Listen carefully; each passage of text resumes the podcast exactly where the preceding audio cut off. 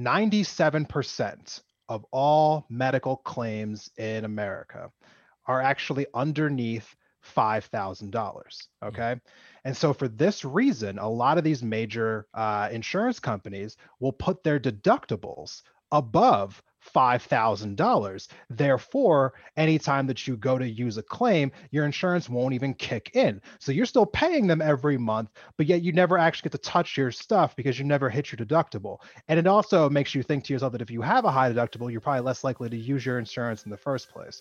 And so it is honestly a giant racket what these insurance companies have going on. They found the perfect way to create a system where you're basically paying them money and they almost never have to give you anything in return. And that is the story for most people in America. And so, yes, the system is incredibly corrupt. And I, again, I'm being biased right now, but I just do not think they're even worth saving.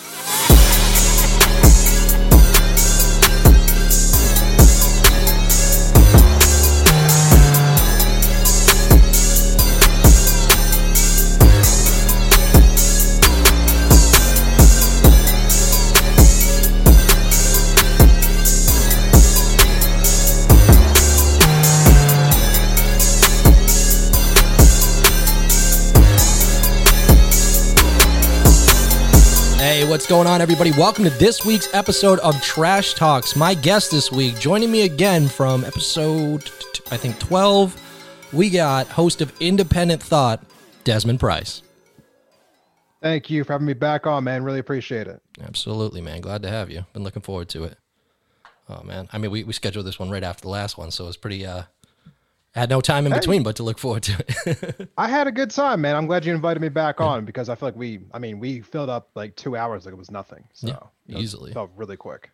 Well, uh, that can happen pretty easily after uh, I've had a few drinks. And uh, I'm glad we get to go again because uh, I got blasted last time. I, I was rushing around all day looking forward to this, but had several things in between. Eight nothing came on. I usually have a couple beers with the guest. Um, three deep and no food in my stomach. I, uh, I started. I started going into like a little stream of consciousness. I had. A, I had a lot of extra questions for you, and uh, you really. I feel you bared with me. I, I listening back, I was like, um, compound question, uh, long-winded story with no ending, and you're like, yeah. So let me tell you a little bit about that subject. Well, you know what? I mean, I think that as someone who's spent a lot of time in the host chair myself, I know that you can get like definitely critical of your craft a little bit. I know that I do when I listen back to my episodes, but in all honesty, I didn't, I mean, I thought that it was absolutely fine. I mean, there was only like, you know, one time where I was just like, oh, I'm not really sure how to answer that question, but that was about it, honestly. Yeah, you know, I thought it was a great episode and I'm glad I had a chance to come on and talk to some of the people who listen to this podcast. Yeah, no, I, I, I felt, I felt you did it. I, I, I felt I made it a little difficult. I, uh, I you're right. I might be uh, being a little hard on myself. I don't tend to judge a lot of my episodes. Uh, every once in a while, there's probably been like a good, like, three or four that I just didn't feel I was doing my best. And uh, I don't know. But you know what? The good news is, like I told you, every time I feel like it wasn't a great episode, the next time that person shows up, out of the park. Best episode to date. So, nice comeback game. Yeah. Um, one thing, one thing I was talking about last week that I, I uh, feel I was fumbling on. Um, so uh, w- we talked actually, uh, we talked a little bit about like all the news sources I, I listened to and stuff uh, yeah. after this. And you were like, geez, I have no idea how you do that. And uh, really, the answer is I don't do a great job of it is why it's not something anybody could manage. I try to listen to. Sources. Yeah, exactly. Yeah, it's maybe like ten. I don't Well, I don't know. Probably more than that. But uh, the ones that call themselves like actually news, I'd consider my sources for that. I still listen to like other stuff. But yeah, it's uh, I try to get like a little bit of uh, all corners of the uh, political spectrum just to hear each person's like tidbits on like a main subject, but really it leads me leaves me with a lot of like contradictory ideas because I'm always remembering a voice that had like a counter argument for the same subject that I've been trying to build on all week. So I end up viewing it from like a really scattered position from like many sides.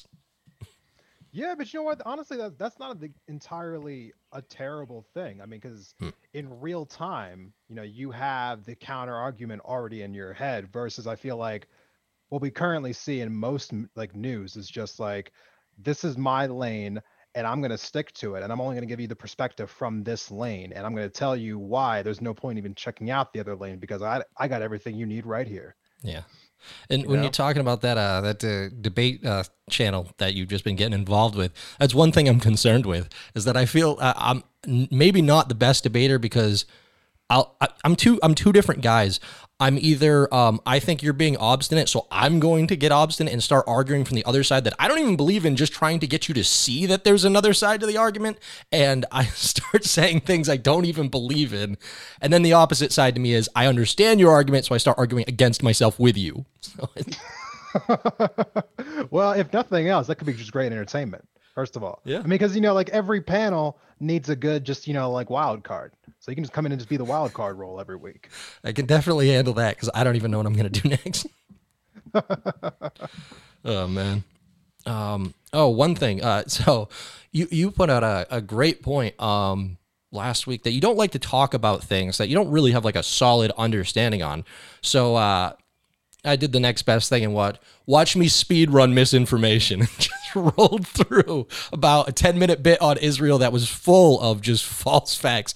But um, that's that's kind of how I do things too. It seems a little wild card, but you, you said you like to put information out there and you're, you're concerned with uh, that of your guests. I like to just discredit myself constantly and tell my guests that, like, you're here for the ride with me and we're going to learn together because I don't fucking know. You know, something that you said to me in our last talk when I was telling you about my just constant, like, you know, like, I guess for lack of a better word, kind of, I, I have a little bit of insecurity as a podcast host, and I'm thinking about, you know, just like building my audience, so on and so forth. And the thing you said to me was, you know, if, if your audience, you know, like trusts you, then you have your audience. And so, you know, I, I think I kind of always knew that internally, but it's something that I just like don't readily identify. But yeah, you know, my audience's ability to, you know, hear what I have to say uh, in a clear, concise way really matters to me. So, I mean, if I don't know a subject very well, then I'm either not going to touch on it fully, or I'm going to openly say, hey, I don't know that much about this. I want everyone to know that up front. So, you know, don't take what I'm saying verbatim. You know, like, this is my opinion. It's based on a brief amount of knowledge. Please go, you know, do your own research after this. Do not let what I'm telling you be the only thing you know about this subject. See, I, I I I do that too. I do the disclaimer, but it's not always there. And if you jump in at the wrong time, I sound very confident in my position. Yeah, so it it can lead to issues, but uh, I I don't know. Like, uh, well, talking about that one that we tried to tackle last week. I mean, have you looked any more into it? There's been so much going on in the past two weeks with Israel. I mean, I assume you've been somewhat bombarded, yeah, at least through a Twitter yeah, feed. Yeah, I mean, it, it it definitely seems like, you know, I mean, the, the one thing I don't know that much about, and I've been having a, you know, just a, a really hard time figuring out the particulars of it, is what exactly, you know, Hamas has been doing to the people of Palestine, uh, because that seems. Oh, you there? Oh, connection issues. Okay, we're going to solve this. We're going to be right back. Okay, sorry about that. Uh, internet dropped out. Don't know what happened. You were saying you're not sure about what the people of uh, or what Hamas is doing to um, the uh, the people there, or the people of Palestine? Something? Yeah, I mean, uh, you know, there's there's so many different things to consider going on, you know, in this con, you know, like, I know you're not supposed to say the word conflict. Uh, that's there's so oh, many that's things a thing? going. I don't even know. You can't say conflict. No, this is this is just apartheid. That's. that's... I, I don't know. Okay. You know, sometimes I don't always try to understand the rules. You know, I just I just like think in my mind, do they bother me or not? This one, this one obviously doesn't. Oh, if I don't so. know why the rule's there, it bothers me. Yeah. So, you know, when it comes to, you know, Israel and Palestine, I just I, I like to know all the different pieces of the puzzle uh, before, especially when it comes to something happening in a foreign country, um, because just from an outside perspective, you know, Israel has its views on what it's doing, and then Palestine has its views on what it's doing. And it seemed pretty clear to me through all the different research that I was doing that, you know, obviously, you know, Palestine, you know, in the, you know, basically Hamas, rather, this governing body over Palestine, you know, is doing some barbaric things. But I guess if you were trying to, like, you know, make their, you know, like uh, show the, what exactly is Israel doing versus what Palestine's doing, it made it more sense to me that Israel was more of the aggressor, you know, just from what I've seen. But I guess at the same time, I also am wondering how exactly is an organization like Hamas actually in control of Palestine, and what exactly do they do to the governing, like as a governing body to the people of Palestine every single day, and what exactly, you know, what kind of repercussions is that having in this conflict, more or less? Um, so, so my just last... questions that I don't have answers yeah. to, mostly. Yeah, no, no, I, I completely understand that. My, my last guest has actually, um, he had been there uh, to Gaza, and um, he he was saying kind of like on the ground, you'd expect people to be like irritated and stuff and all these things. He's like, there's a few people like the like some of the people in Hamas who are still like irritated enough to do something about it, but the average citizen out there is just completely given up. They're like, what are you gonna do? Like, yeah, Israel's gonna bomb us anytime Hamas does anything, and Hamas kind of feels like the only guy who's willing to fight for maybe it not happening. So it says like, it's just kind of a general malaise down there. Like, I don't know. Yeah. Well, from what I've seen, it feels like the rest of the, of the countries in the region have basically also given up trying to support Palestine, whether it's Jordan, you know, Syria, I mean, what's left of Syria, Egypt, Lebanon, you know, all of these other Arabic nations, they seem to have mostly just kind of given up even voicing support for Palestine. How, how, well, I mean, voicing, I guess, is something you could do, but what's, what's the point when they're landlocked? Like, what are you going to do? You're essentially uh, making your relationship with Israel, if you've ever liked to maintain one, worse, and you can't do anything. It's hopeless from outside and inside. Yeah, no, I mean, you're absolutely right about that. I mean, I guess the only like tool that you really do have at this point is economic. You know, you could not support Israeli businesses. You could not support Israeli, you know, just like economic trade. I mean, just basically that that's the only leverage that really anyone has, especially when you're talking about, I mean, obviously you don't want to have there be any kind of military intervention, and that's not fair to the people of Israel who, you know, have no control over what their government's doing as far as, you know, their government throwing people out, throwing Palestinians out into the street, evicting them, you know, like the, you know, ordering their police to harass civilians inside of mosques. I mean, Yeah. You know, the, the everyday person living in Israel has no say over that, so they shouldn't have to feel repercussions. I mean, from this kind of from this from this problem. I mean, honestly, when I look at this, this just I'm not a big fan of this. You know, the U N, uh, you know, just like stepping in and saying what, you know, like certain countries should do and shouldn't do. But if there was ever a reason for their existence, this might be it. I mean, just to just go in there and just figure something out. But yeah, but it, uh, I mean, it kind of seems like it's at a point with a lot of the forces that are going against each other. Like, I'm talking like, you know, not the average civilian in Palestine, Hamas, not the average civilian in uh, Israel, or maybe um, uh, the uh, United States Jewish person that has uh, Israeli citizenship or something. Uh, not one hundred percent of those people, and I don't even know if it's the vast majority, um, really... one hundred percent like support what they're doing. It seems like even within Israel, it's not like a maximized support. It seems like on both sides, it's a select few pushing the conflict back and forth, but everybody else yeah. is just kind of caught up in it, which I mean, would be like almost any war. So why, why wouldn't it be this one? Yeah. Yeah. I mean, we see that same thing here in America, right? Whenever it comes to political conversations, I mean, it seems like it's always more or less just the few loud voices on both sides than everybody else who's just trying to figure out how to navigate it. Yeah. And I mean, really, you look at Israel and you look at like, I mean, regardless if there's rockets flying over, the Iron Dome's taking care of the majority of it.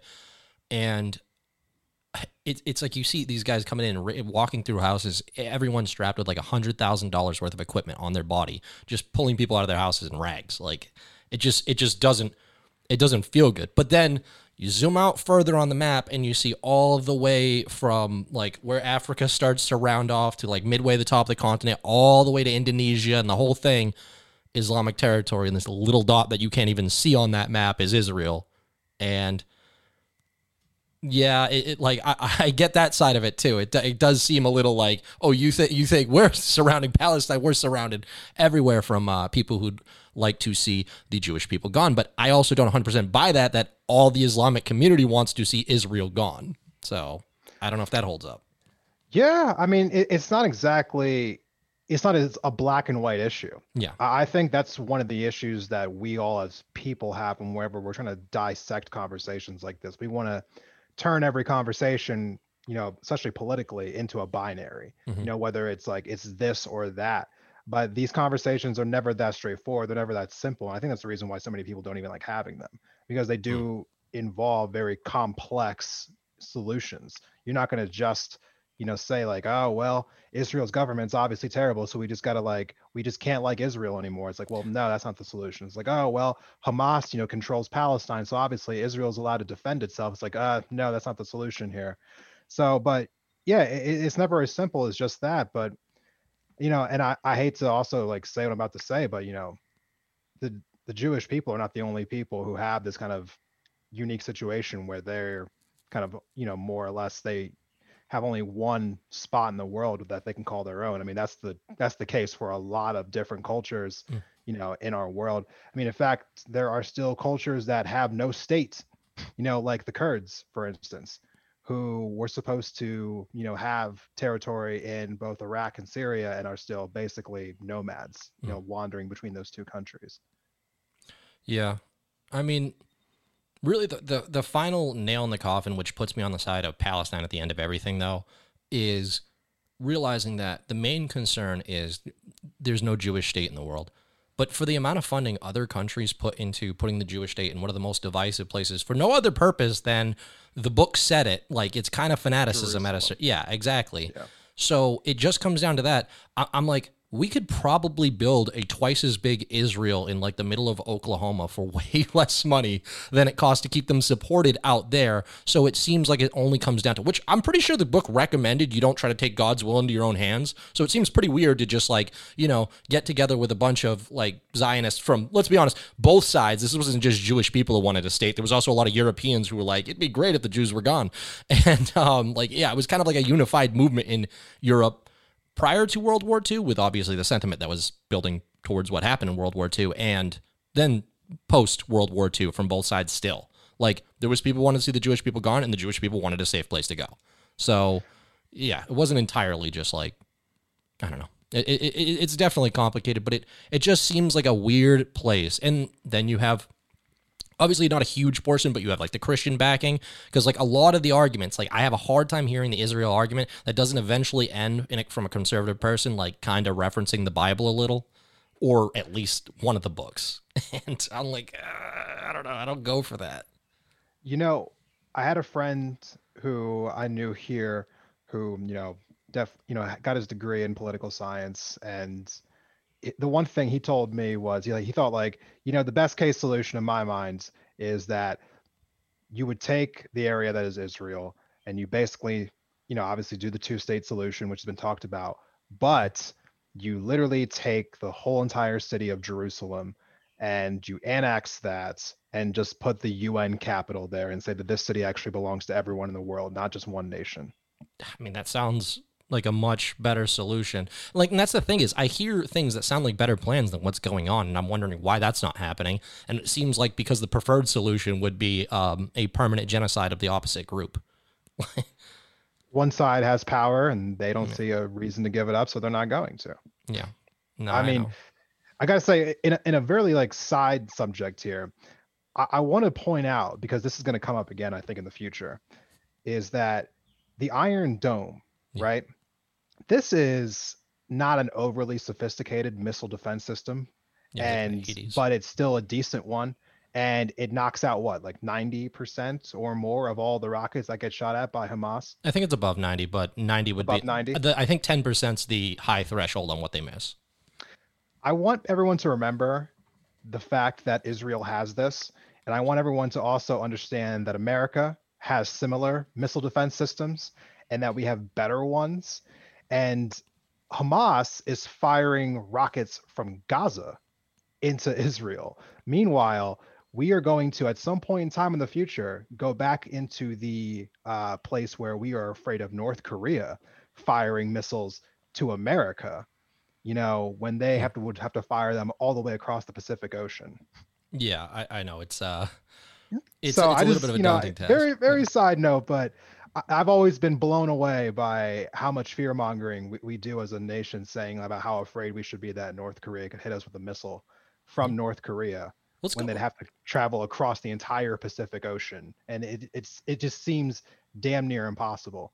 uh, especially since the fact that we have these missile defense programs actually not only in the U S, but we have them in Japan and South Korea. So it's like it would never even leave the peninsula. Yeah, the, I guess the argument would be uh, why we're worried about North Korea. When they're firing them over into the Pacific, they go away. But once they have the technology and it's accurate enough, they would go after our ally, South Korea. So that that's would, true. Yeah. But you got to think that if they ever fired one, we'd probably just fire one. Yeah, no, I I, I still stand by the, the nuke. Yeah. Like, uh, I mean, the first time it went off was horrible. But after it was on display for the world, I think it's been the number one thing at reducing like actual global, like that's why we haven't gone to an actual full out World War Three since then. The nuke has kind of protected that. It's like, it's all or nothing at this point. So now we play right. proxy war. Basically. Yeah. And so I, I think the point that I was basically just trying to say was, you know, I, I, whenever these conversations need to come up, like every couple of years, we're talking about Iran or talking about North Korea. I just feel like it's overly dramatized and there's not enough context added in. Like the American homeland ha- being under threat of a nuclear attack from an from a nation like Iran or North Korea is damn near non-existent. I, I mean, it'd be like less than one percent, honestly. Yeah. So it's it's kind of ridiculous when we just keep touting out our boogeymen. And I mean, a similar thing to Iran's capability of ever doing anything. It's it's it's really low. And the best you have to go on is, well, do you really want religious fanatics having that? Okay. Well, guess what other religious fanatics have a nuclear program they shouldn't have? Yeah, and we give them a lot of money to keep going. So, yeah, yeah. I mean, you know, it's it's entirely true. At, yeah. at the end of the day, like you were saying, I mean, no, I mean, I don't think anyone's ever going to really use these things. I mean, because yeah. I mean, what Russia has hundreds of them, China has hundreds of them, India India has yeah. hundreds of nukes. Like, just that's random. But yeah. anyway. Sorry. Oh, well, I was going to say tangent. There's an economic argument though uh, on the on the uh, Israeli thing though. The, or I'm sorry, the, the economic argument is, um, so the amount of money we give them is actually, it sounds like a lot of money, but for our overall budget, you know, if, if, uh, you don't believe that, uh, I, it, it's a small, it's a, it's a, it's a drop in the bucket for us. Okay. And then strategically they offer a lot more stability for the region. I got big air quotes here. Um, so, so that's, that's the argument is that we need Israel more than they need us, even though it appears they don't do very much for us. We fight a lot of wars that they want, but stuff that doesn't really seem to benefit us. So, uh, yeah, yeah. It, it's, it's still, it's still pretty weird because, you know, we're not like, we're not paying, you know, Argentina for keeping stability in South America. Yeah. And we're not paying, you know, a country like, uh, like Rwanda for their new economic found stability that they're having over in Eastern Africa. You know, so it's it, it's like, you know, what exactly is is the goal there? Like, why give money to Israel? Because like, oh, well, they're creating harmony in the Middle East. Like, are they? And why do we care about that? Well, then go to our competitors, though. And the thing is, Israel doesn't really give a shit about us. We're just the best guy to be friends with right now. But the second we stop handing over that money, they're just as comfortable making friends with, say, Russia or China. China. And so...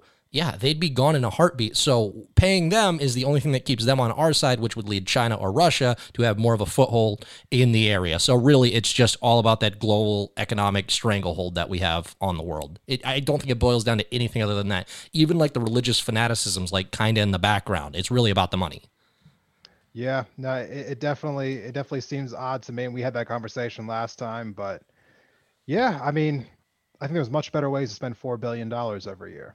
Yeah. And, uh, I mean, yeah, like it, basically where I'm at with it is while they're a good ally, the only other backup other than it, like possibly being a good strategic blockade against, uh, Russia and China, which I, I, I don't know. Like there's some, there's some neocons out there who say I'm an idiot and you need to be aggressive on this shit and you need to maintain your place in the world where China just takes over in the end. I don't really buy those arguments. Uh, we have a missile defense system. Uh, we could be investing more money to make sure that doesn't happen and to make our way of life better and more appealing to the rest of the world instead of, you know, hey, we got to pay this group to keep dropping bombs or somebody else will. Like, I, I don't know. It, it doesn't seem like a good argument. You're right. We could we could spend better money in our own country. And I just I don't see the I don't see the benefit. We're, we're fighting more wars that are more important to them for the benefit of having them as a friend. And yeah, it's just it's a bad investment all around. Yeah, honestly, that's how I see it. I mean, you know, there's so many things in this country that could use that funding to improve our standing in the world. Yeah, you know, I mean, just bring that money home.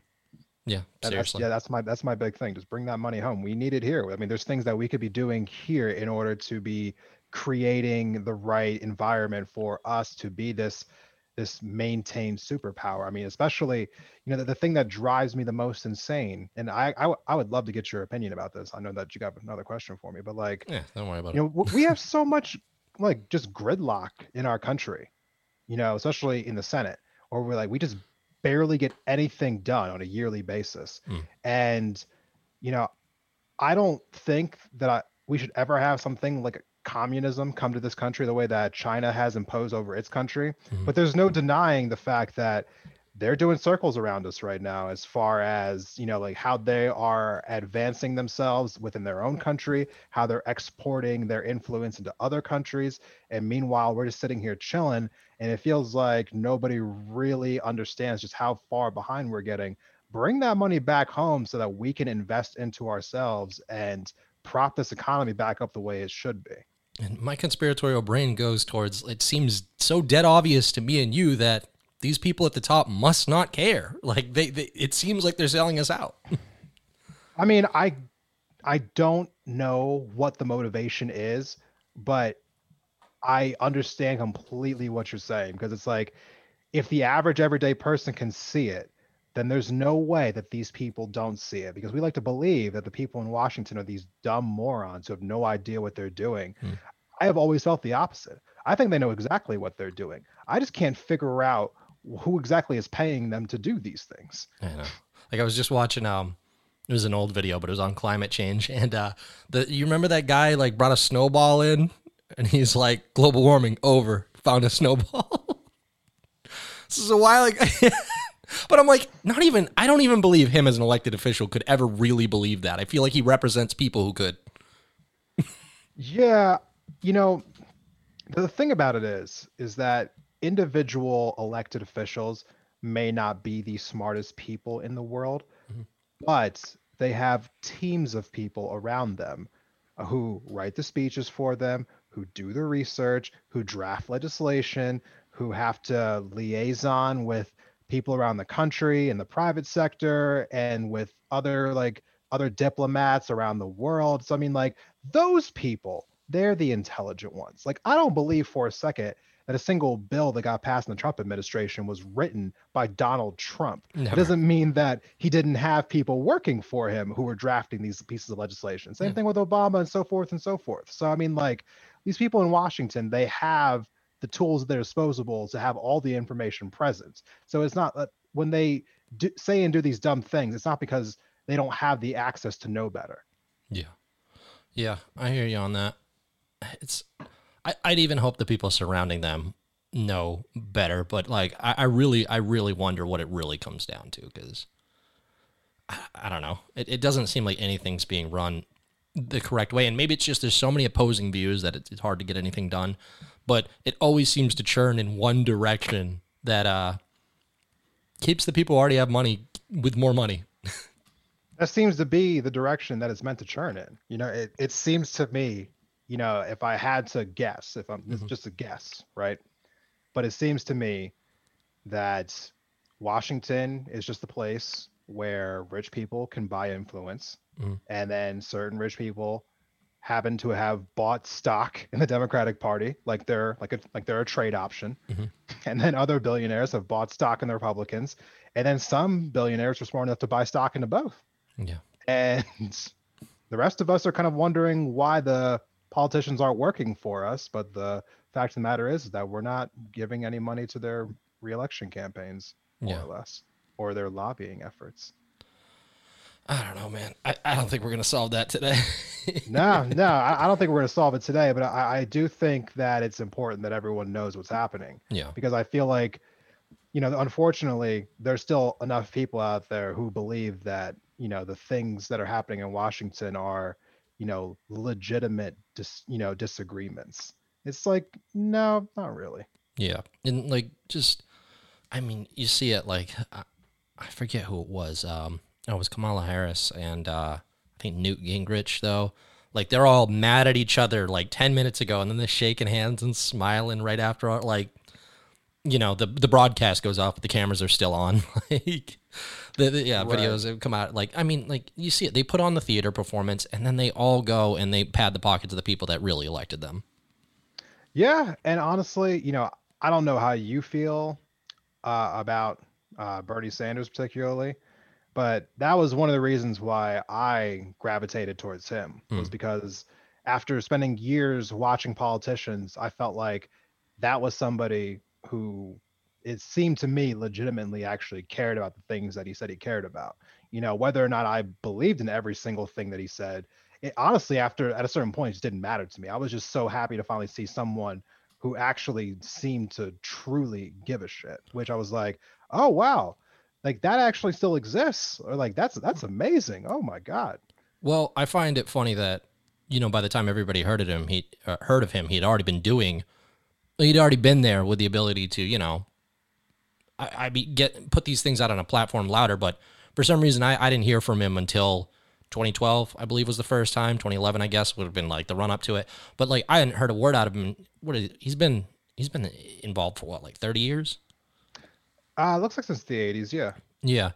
Uh, do you still feel the same way about him, or have you changed your perspective in the past two elections and everything in between? Personally, for me, I, I think that what I was doing in the beginning with him was I thought that if he got elected, that he could bring about some of the changes that he was constantly preaching about.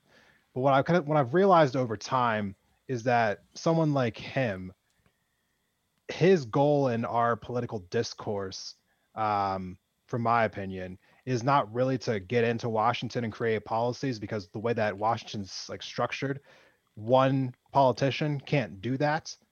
But more or less, what you're trying to do as somebody in his position is you're trying to shift the national conversation, you know, essentially like shifting what we call like what the Overton window. Yes. And so I think that that's probably the biggest impact that he has on our political like uh, situation. And I think me viewing it from that lens, I, I accept who he is in our politics versus thinking of him as somebody who, oh, he's going to go into Washington and get X, Y, and Z done. It's like, no, but he has, by consistently saying the same things over and over again to his large audience, he has shifted the conversation, which then in turn pushed everybody else to ask their politicians to get on board with these things, which has taken all the conversations and moved them into that direction. Well, I'll give you that. He definitely served that purpose of changing the conversation, but I think to a lot of other people, he was a lot more than that, and that he was somebody who was running seriously to get put into the White House. And it seemed like while he was cheated several times because more people wanted him, it seemed like there were several things in place to cheat him out of the nomination. And it just doesn't seem like he was pissed enough for me. Like, it seemed like almost like, yep, fine, that's the way things work. Like, whether he didn't really want to go out there, he didn't make it sound like that wasn't what he wanted to his followers. And he kind of rolled over at the first opportunity, it seemed like, from an outside perspective. Like, he was like, okay, it's uh, Joe and Hillary, bye. You're not wrong, and I was definitely one of those people. And I was one of those people for months. And I think when I eventually, like, stopped getting really pissed off about it, what I started to, like, think to myself was, you know, if you are in this position and you have spent decades trying to push, let's just call it what it is, it's an agenda. You're trying to push an agenda. You've been trying to push it for, for months, for, I'm sorry, for decades now. And you realize that the entire media apparatus is against you in every way, shape, and form. You know, every single thing you say and do can either, you know, add to your success or detract from it. And so if you make the calculation in your head that reacting in this negative way is going to be a net negative for your movement, you know, maybe he truly believed that. You know, maybe he thought to himself that, like, yeah, I want to yell and scream and talk about how ridiculous this all is, but what if that backfires? What if it's not worth it? What if me just maintaining this course is still getting us to where I want us to be, which is moving all these conversations left? So, I mean, I'm giving him a supreme benefit of the doubt in this moment. I understand that, but I guess I was trying to put myself into somebody else's shoes, because I know me. If it was me, I would have started going, I would start acting crazy, you know, but, you know, maybe there's a, maybe the way he's handling it was the better way to go. Who's, who's to say? Who knows? Well, I I take that in twenty twelve. I think that worked the first time. Like that that would have been acceptable, and that's why so many people were still willing to vote for him in twenty sixteen. I, I completely agree with you there. You don't know what the guy's going through. Um, what looks twenty sixteen worse? twenty sixteen and twenty twenty. Oh, twenty sixteen, twenty twenty. You're right. Thank you. Um, yeah. So, all right. So twenty sixteen, um, you have Bernie Sanders, and that that's the one that I'm saying uh, follows what you're saying, where you don't know what he's going through. Uh, he's got the entire Bernie bro um, in the background, that whole like smear they were trying to do. make, And I mean, it wasn't one hundred percent a smear. There was a lot of aggressive Bernie fans on the internet letting you know every time you were wrong and uh, loud. And, um Yeah, so it, it it left kind of a negative context that I think he was trying to separate himself from. The thing is, that energy was almost justified in the second time with how they got screwed. So I think listening to that voice and being pissed then might have made more sense, because, I mean, whether or not, like, you're like, oh, well, what could push his career to keep going and keep spreading this message? It's over. That's his last election, okay? He's got a few more chances to be senator or whatever. He probably will. But his opportunity to be the loudest voice, that that was that boat has sailed. And he let it sail on the second time. Or both times, but the second time seemed more egregious to me. Yeah, no, I mean, I, I definitely wanted him to fight. But, you know, if I'm putting myself into his shoes, you know, again, like just a year ago, you know, we're talking about summer of twenty twenty leading up to an election against Donald Trump. I mean, maybe he thought to himself that if he got too like wild, that it would keep too many people home. And obviously they needed every single vote to defeat Donald Trump, because yeah. I mean, yeah, you, you reverse forty-five thousand votes and Trump's the president right now. Yeah. So, I mean, it's, yeah, I don't know. Maybe, maybe it was the best decision. Who knows? But yeah, I mean, I definitely would have liked to have seen him fight more. And also there's a side, you know, like piece of this conversation here. You know, in October this past year, I mean, not this past year, but in twenty nineteen, guy had a heart attack. Yeah. I mean, maybe he just literally was worried about his health and was like, you know what? Maybe I just need to just fucking relax. Yeah. You know? I know he did. Yeah, that did happen right at the height of things, he's, honestly. Yeah, he's he's seventy-eight years old. He had a heart attack. It's like, you know, maybe you got. What was Hillary on that day? What was Hillary? Anyway. Yeah, yeah. You know, not the weirdest thing in the world for a seventy-seven-year-old guy to have a heart attack. But... Yeah, I don't know. Look into it. Yeah, so, but that that's that's basically where I land on this thing. I, I guess I, I like him, so I'm giving him the benefit of the doubt. So, obviously, what I'm saying to everyone here is I'm biased. Yeah, hey, fair enough. Uh, glad you admit it. Um, I, no, but I, I see yours as a very fair perspective. I, I think that's very measured. Um, I'm coming from a side where I went from not liking Bernie to being like, okay, I get Bernie, to just like, well, I wasn't ever fully in support of him. You guys really ever like him? I don't know. Yeah, yeah. He wasn't my guy, but obviously I come from a very different perspective where, uh, you know, economically that, that dude just doesn't jive for me. Right, right. And honestly, yeah. If you listen to the first like season of my podcast, and you know, back to shameless plugs, um, I spent like the first, I think, month doing nothing but talking about, no, not the first month. I spent the first like twenty episodes of my podcast covering the primary season, mm-hmm. and including in which was the Iowa caucus, where I spent like about twenty minutes breaking down how, I mean, I didn't flat out call it rigged, but I mean, I wanted to, because I mean, you had, oh God, that was just, the whole thing was just so dumb. I mean, mm. first of all, let me, let me go on a small rant here for a second. No, I love it. Democratic Party spent all of its time between twenty sixteen and twenty twenty, like relentlessly hammering home the popular vote, the popular vote, the popular vote, just, just talking it to death, the popular vote. Right. And then how like, oh, the Electoral College just need to get away with it. And we can transition to that here in a second. And the oh, Iowa yeah. caucus, they reformatted how the votes were counted, which is the first contest, the primary season, mm-hmm. so that it wasn't actually a popular vote number, but rather that there were certain like areas in Iowa that had that where their voters had more weight than other voters. So instead of it just being an up and down one to one vote, it was actually people in rural areas had more power, had more weight in their votes than people in urban areas in Iowa. And so for that reason, Pete Buttigieg was able to beat Bernie Sanders in that first caucus by zero point one percent, coincidentally. Mm. And all I could think to myself was, where's all the goddamn outrage about the popular vote? Because isn't this exactly what you claim is wrong with the Electoral College, giving power to the rural area of America, rural areas versus urban areas? Like not having it be a one-to-one vote is just like one side has more power than the other. So, you know, I was kind of just like rolling my eyes hard because obviously no one in the media is going to give that kind of credence to what was happening in Iowa. And that just annoyed the hell out of me mm. because you, you, there's just no reason how you can have that level of hypocrisy and no one's going to check you on it. Of course. Um, so we can roll right into the uh, the Electoral College thing. You already hinted at that. I, I just wanted to get your take on uh, how you feel about it. I think I already got like a little hint there, but um, I, I was trying to bring up the quote. Let me see if I can get it today. Uh, uh, I can't. I should have brought this up earlier. It was an Obama quote. I don't know. You know what? The gist of it, he don't like Electoral College. There we go. So how do you feel about Electoral College? Um... I both like it and dislike it at the same time. I'm pretty conflicted on it, honestly. I, I I touched on it last year in an episode that I did called Does Voting Matter? Mm-hmm. And on one hand, I like the popular vote because it does, in fact, like ask you to basically campaign everywhere. But at the same time, it also limits you to only campaigning basically in major cities. And I, I almost feel like it would actually take the current issue that we have with our voting and actually make it worse. Because instead of uh, politicians going to all these different states they're going to right now, you would rather have politicians basically just going to every major metropolitan area. And then that would be about the end of it.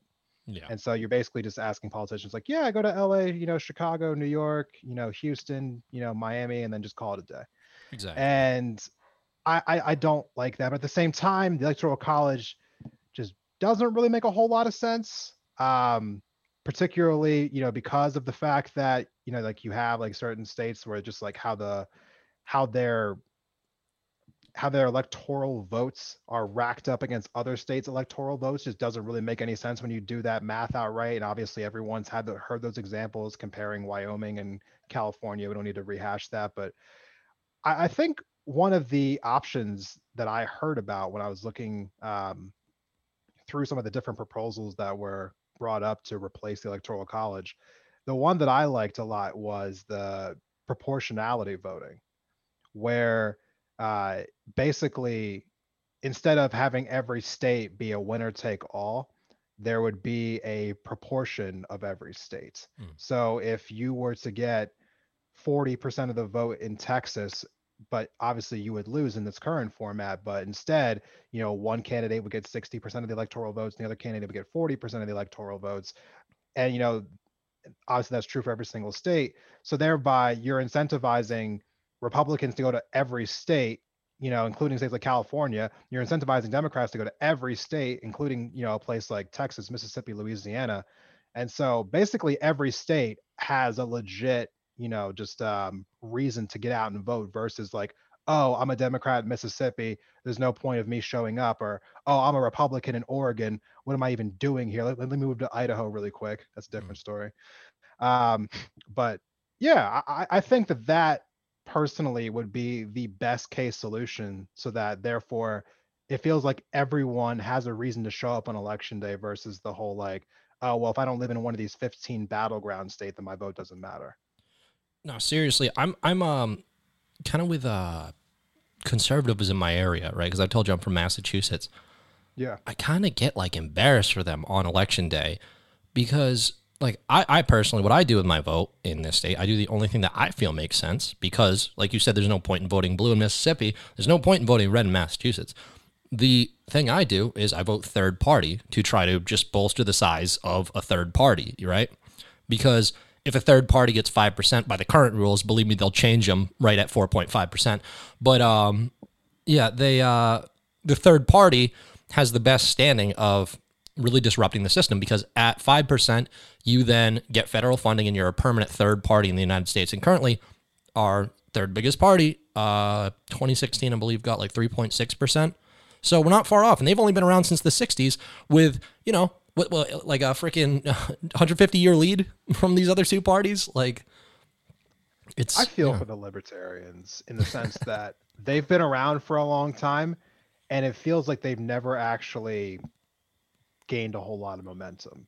Uh, I mean, yeah. and, and I think yeah. that a lot of that is just, honestly, it's, I think it's lack of organizing. To be one hundred percent well, it's a honest. It's an individualist movement. How are we supposed to do that? I mean, someone has to be a leader. I mean, I know there, that I'm joking. It, like, Gary Johnson was out there for the longest time, like, you know, running. I mean, as the as the leader. But yeah. I mean, somebody oh, has to. Oh, whoa, whoa, whoa! Definitely there. Not the leader of the thought. He uh, he was a candidate. Fuck. No. Okay, well, I, just, I don't I don't know, agree with Gary Johnson. He, that campaign, you know what that campaign was? Why it was so successful? Is they were like, what if we get like a kind of libertarian Republican and just try to appeal to Republicans? That's what Gary Johnson was about. Like, that's not libertarian. Yeah. That's that's a different guy. kind of. Yeah, but my, yeah. you know, my thing was like, you know, basically what I just said though. I mean, how hard would it be for libertarians to kind of just go into all of these, you know, dominant blue and red states and just be like, hey, you know, do you think your vote matters in this state? Maybe try to vote. Th- I mean, like, it couldn't be too hard. I mean, especially for people like, you know, you and your situation, mm-hmm. being someone who's on the right in a blue state, there's there's millions of people like you. Mm-hmm. It, it shouldn't be too hard to get that five percent, but there's just a lack of organization there. I remember looking back at the uh, previous elections and just seeing like libertarians have been on the ballot every single election going back into like the eighties and the seventies, and it's been a consistent like one point five percent, two percent, two percent, two percent, two percent. I'm just like, it, it's, I mean, it's trended up and down and up and down and up and down, but there's no real like thorough uptrend. With, it's very like, small, the but there is, it, there's the a little upward trend. Blip, the occasional upward yeah. blip, but like, it went back down in twenty twenty, for instance. It did go back down in twenty twenty, but that there's very specific reasons behind that. Okay, Gary, John, like it's about our candidates, and that's why I'm actually super excited with the way you're putting it right now, because I'm I'm super excited for twenty twenty-four. This is probably going to be a big election for the Libertarian Party. What happened in twenty twenty? Okay, or uh, let's go. What happened in twenty sixteen? Gary Johnson happened. Why? Because he got all over T V and he got one of, like, you know, Joe Rogan's talking about him saying, oh, he makes sense and stuff. I mean, you know, then then he moves over within four years over to Bernie Sanders. So, like, Joe Rogan kind of, he just likes whatever he's hearing at the time. Anyway, um, but he, uh, you got Gary Johnson, who kind of sets himself up as an outside option. Not exactly a Republican, but close enough that Republicans feel like they have somewhere to go. And he gets all over television. Why? Because the votes are mostly going to come out of Donald Trump's pocket, not out of Hillary's.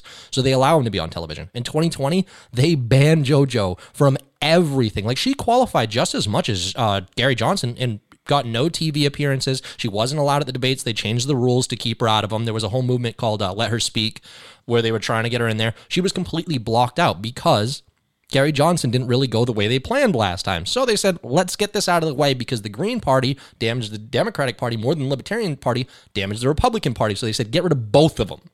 And uh, flushed it down the drain.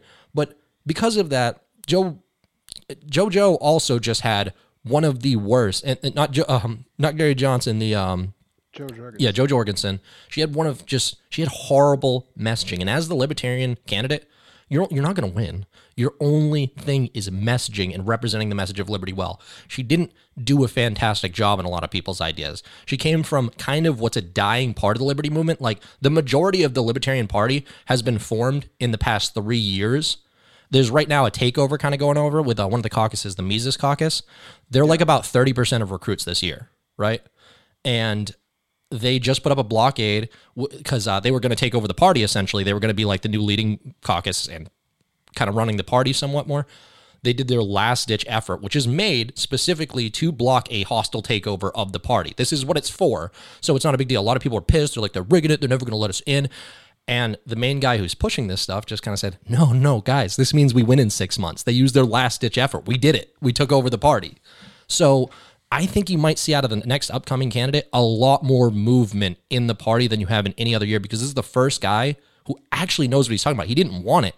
He didn't want to be the guy, but people just kept saying, come on, do it. He's like, no, it's not me. I just kind of know what I'm talking about. And then finally, uh, he goes on Rogan a few months ago, and he goes, Joe's like, you know, you, you seem to know what you're talking about. Why don't you be the guy? He goes, I think I'm going to have to at this point. Look, I have nothing against us having mm-hmm. a third party. Honestly, mm-hmm. if if I had it if I could print the ideal situation, I'd say we have at least five. Yeah. Personally. Uh, but I, again, you know, I don't want to, you know, like play like overly like big cheerleader here, but I was really impressed with how like Stacey Abrams, for instance, was able to get so many people activated mm-hmm. in a state like Georgia. I don't think what she did was super unique in the sense that like only she could do it. I think that that can be done in several different ways for several different groups. And I just feel like people just really aren't utilizing their organizational abilities. Mm. I mean, how hard would it be for the Green Party, for the Libertarian Party, for those two parties specifically to go into states like, you know, Mississippi, Alabama, you know, and be like, hey, your votes aren't really going to matter that much. But if we get five percent, we get federal funding. Mm-hmm. So like, if you want to like break up this two party idea, like, let me get your votes, and then go into states like Hawaii and Washington State and be like, hey, you know, this state's going blue no matter what. Like, how about just like twenty thousand of you? I mean, like, and you can leverage the internet, yeah. you know, like targeted YouTube videos, targeted social media ads. I mean, this can't be that undoable. I mean, especially when you only need five percent. So it's like, well, funny I, enough, I just, I, you're describing yeah. what they've been doing the entire time. They have kind of been this unified gray, bottom of the pile, just generally anti-authoritarian, kind of leftist, kind of rightist messaging that like really was wishy-washy in a sense where they're like, come on, we're all like, we're a big family. Everybody come in. You don't like the other two guys, come do it. There wasn't really, like you're saying, that unified message, you know? So, right. But yeah. let me tell you what they're doing wrong, what they, they should do slightly differently. When they run, they run saying that they're trying to become president. Yeah. Okay. Now, let me let me say, here's a slight difference here. Obviously, you're running for president, but I'll just be real with people. Say like, look, I'm not going to win. I'm not trying to win here. I'm trying to get five percent. You know, honestly, mm. if someone yeah. came to me and said, listen, I don't think I'm going to win, but I want to get that five percent to help out our party going forward, I'd be more likely to vote for someone who said that than versus being like, will you vote for me for president? I'm just like, man, you got no chance to win. Yeah. But if you were just change your messaging and be like, I'm not trying to win, I'm trying to get five percent, I bet you you'd probably change some people's minds. Yeah, and I think that there there could be room for that, but what they're going after now, and I think this might be the strategy that's going to win because it feels like the, like the traction's there, the numbers are showing up, is they are not like generally anti-establishment. They're not just going for that vibe anymore and then kind of, because uh, I mean, honestly, a lot of the messaging out of the, like the Libertarian Party has been more like just socially left-wing and just kind of like vague and just like basic things like, I, I don't know. They sound like they, they sound like some of the shitty platitudes that the Democratic Party like throws out, but like that's it. Like they don't even have anything going for them. Like the Democratic Party's at least going to get elected with those platitudes. Like they're just like saying things that other people already say, and it just seems ridiculous. Now you got a guy who's coming in with more of like core, like the libertarian economics and stuff, and like really like focused on the things that matter, and is pushing out a lot of the things that have distracted Libertarian Party from being organized. And where the who, the demographic they're going after though is, there's a ton of people out there who agree with this message, and the message hasn't been available. So they're putting that message on the platform now. And a lot of the people are resonating with it who just weren't voting at all. It's like a message that wasn't even available. So rather than appealing to people who might vote, they're appealing to people who would have never voted. There's, that's the biggest block of voters mm-hmm. in our country. That's why I think that it might win. Yeah. Yeah. I mean, what was it? I I, didn't, I haven't seen the numbers from twenty twenty yet, but I know that, what was it? Like uh, in in twenty sixteen, I believe there was like, what, seventy million people who were eligible to vote who didn't vote? No, I'm sorry. Way higher. There was over one hundred million people. Yeah, it had to be like a buck fifty. Yeah, there was over one hundred million people who could have voted who didn't vote in twenty sixteen. I'm like, that is a staggering number. Yeah. You know, that is a staggering number. So, I mean, like, those are people, I mean, people who don't vote usually fall into one of two camps. Either they truly do not give a shit or they have given up. Mm. You know? Yeah, no, it, it is that. And uh, yeah, I guess the, I guess that's who they're reaching out to, is the people who've given up. They're trying to like send a message out like, hey, it's back on. Like, because almost, almost all the energy, like you're, you're saying, hey, they went down this year, but you know what? It's still the second highest libertarian turnout for a lackluster candidate. Like, I mean, I don't want to just trash her here. She did her best. It's just more of the traditional messaging that she had grown up in, and it feels like the party's having a pivot right now. So it it was kind of like, it's still the second best of all time. And that just shows that the people are now willing to show up, even if it's not that great. You know what I'm saying? Like, like Gary right. Johnson, I think, was a slightly better candidate. Then there was her. But now I think we're going to have a way better, like, J- Gary Johnson was a half-assed attempt, in my opinion. It was still one of the best turnouts ever. So I really think with that jumping from, I believe it went from two to like three and a half percent that time, dropped back down to like two point eight or something. I easily see this jumping another two percentages, like from Gary Johnson's time. I think, I think you could actually go out there and like inspire people to consider a third party. But I think you're right with that message needs to get out there of the real goal of five percent. But you're dealing with cynics that, like I said in the beginning, like they're just going to change the rules. There's no point in telling people that because they're going to be more disappointed once we get four point nine and then they're like, it's seven next year. You know, that may be the case, but at the same time, I, I think operating from that cynicism space mm-hmm. is the reason why so many people kind of fall off with these with these movements. Exactly. You know what I mean? Yeah. I mean, because like at the end of the day, you know, the like I, I think I said this in the last episode that we did together, like apathy really is like the number one contributing factor to the reason why things are so like messed up in our country. Yeah. You know, one hundred percent. Yeah. It's terrible to see. You see people just like I talk like it's mostly with like older people, like just boomers and stuff that like you'll have a two second conversation and like you get to a point where they're like, well, I really don't know what's going on in this country at all. And like two seconds and like, and I don't care because I'm going to die quick enough. That doesn't matter to me. Yeah, you get people just really complacent with how things are. They're like, well, things have always been messed up. Nothing's going to change that, you know? And like, yeah. On one hand, you get it, right? You're just like, yeah, I get it. You know, things have always been messed up. But like at the same time, you know, you you don't fix something without trying, you know? And some, and I think we've all grown up in an age now where when we try to fix anything, just like from a, in a broad perspective, we want it to be done quickly, you know, and these things aren't quick. I mean, they're going to take years. They're going to take take decades. I mean, by the time we die, there'll probably still be issues, but it's just like, mm. I mean, do there you definitely wanna, will be. Yeah. I mean, but like, do you want to just sit here and just like watch as things potentially get worse, or do you want to help things like gradually get better? You know, yeah. that, that's kind of like the dynamic I look at these days. And that's always my main goal. Like, I feel like, I feel like things, I'm pretty optimistic. I feel like things overall, pick any negative situation that's going on in the world, and almost every single one has been getting better over time.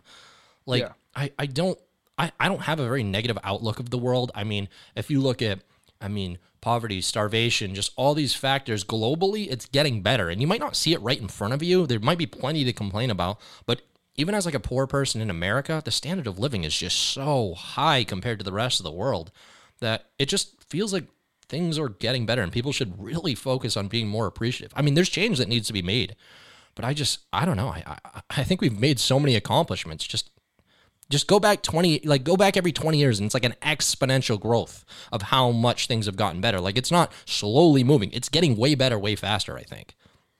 You know, I think for me, you know, there, there's two schools of thought here. Like basically mm-hmm. like you're saying, you can, you can appreciate, you know, the fact that things are changing, and then there's some people who don't want to appreciate anything until it's all the way better.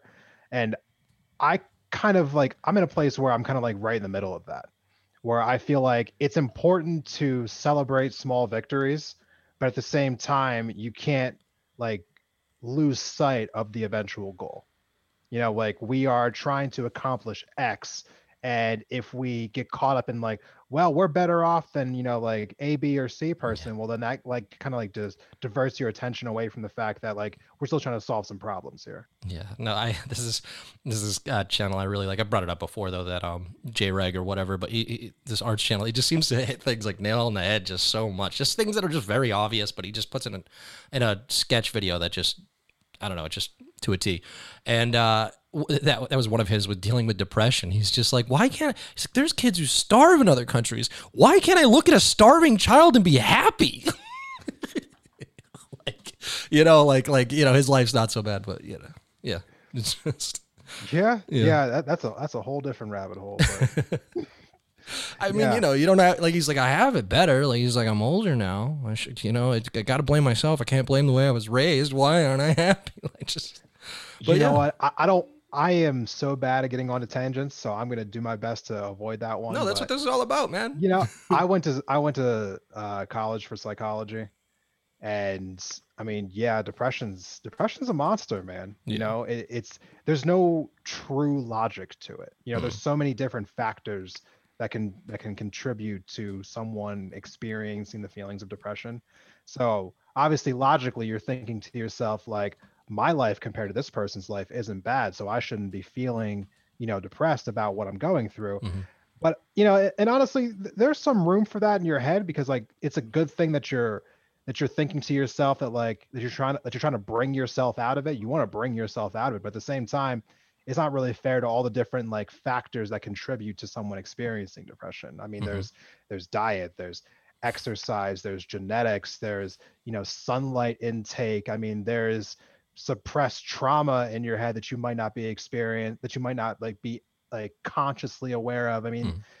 I mean, and th- there's more factors than just that, but there's, like, a long list, and all of them kind of, like, operate together to create our mental states, you know? So, I mean, like, it, it it's kind of, it's, it's not as simple as people might want to break it down to be. So, but I gotta say, you know, I, I do, I do want to say on the, on a mental health standpoint, man, like, you know, if you are experiencing depression or anxiety, you know, like, don't beat yourself up over that shit. You know, everyone kind of goes through that, and yeah, it's, it's tough. It really is. Yeah, no, I feel, I feel like I've been, I've been depressed before, and, like, there is no explanation for it. Mine was chemically induced. I'll say that.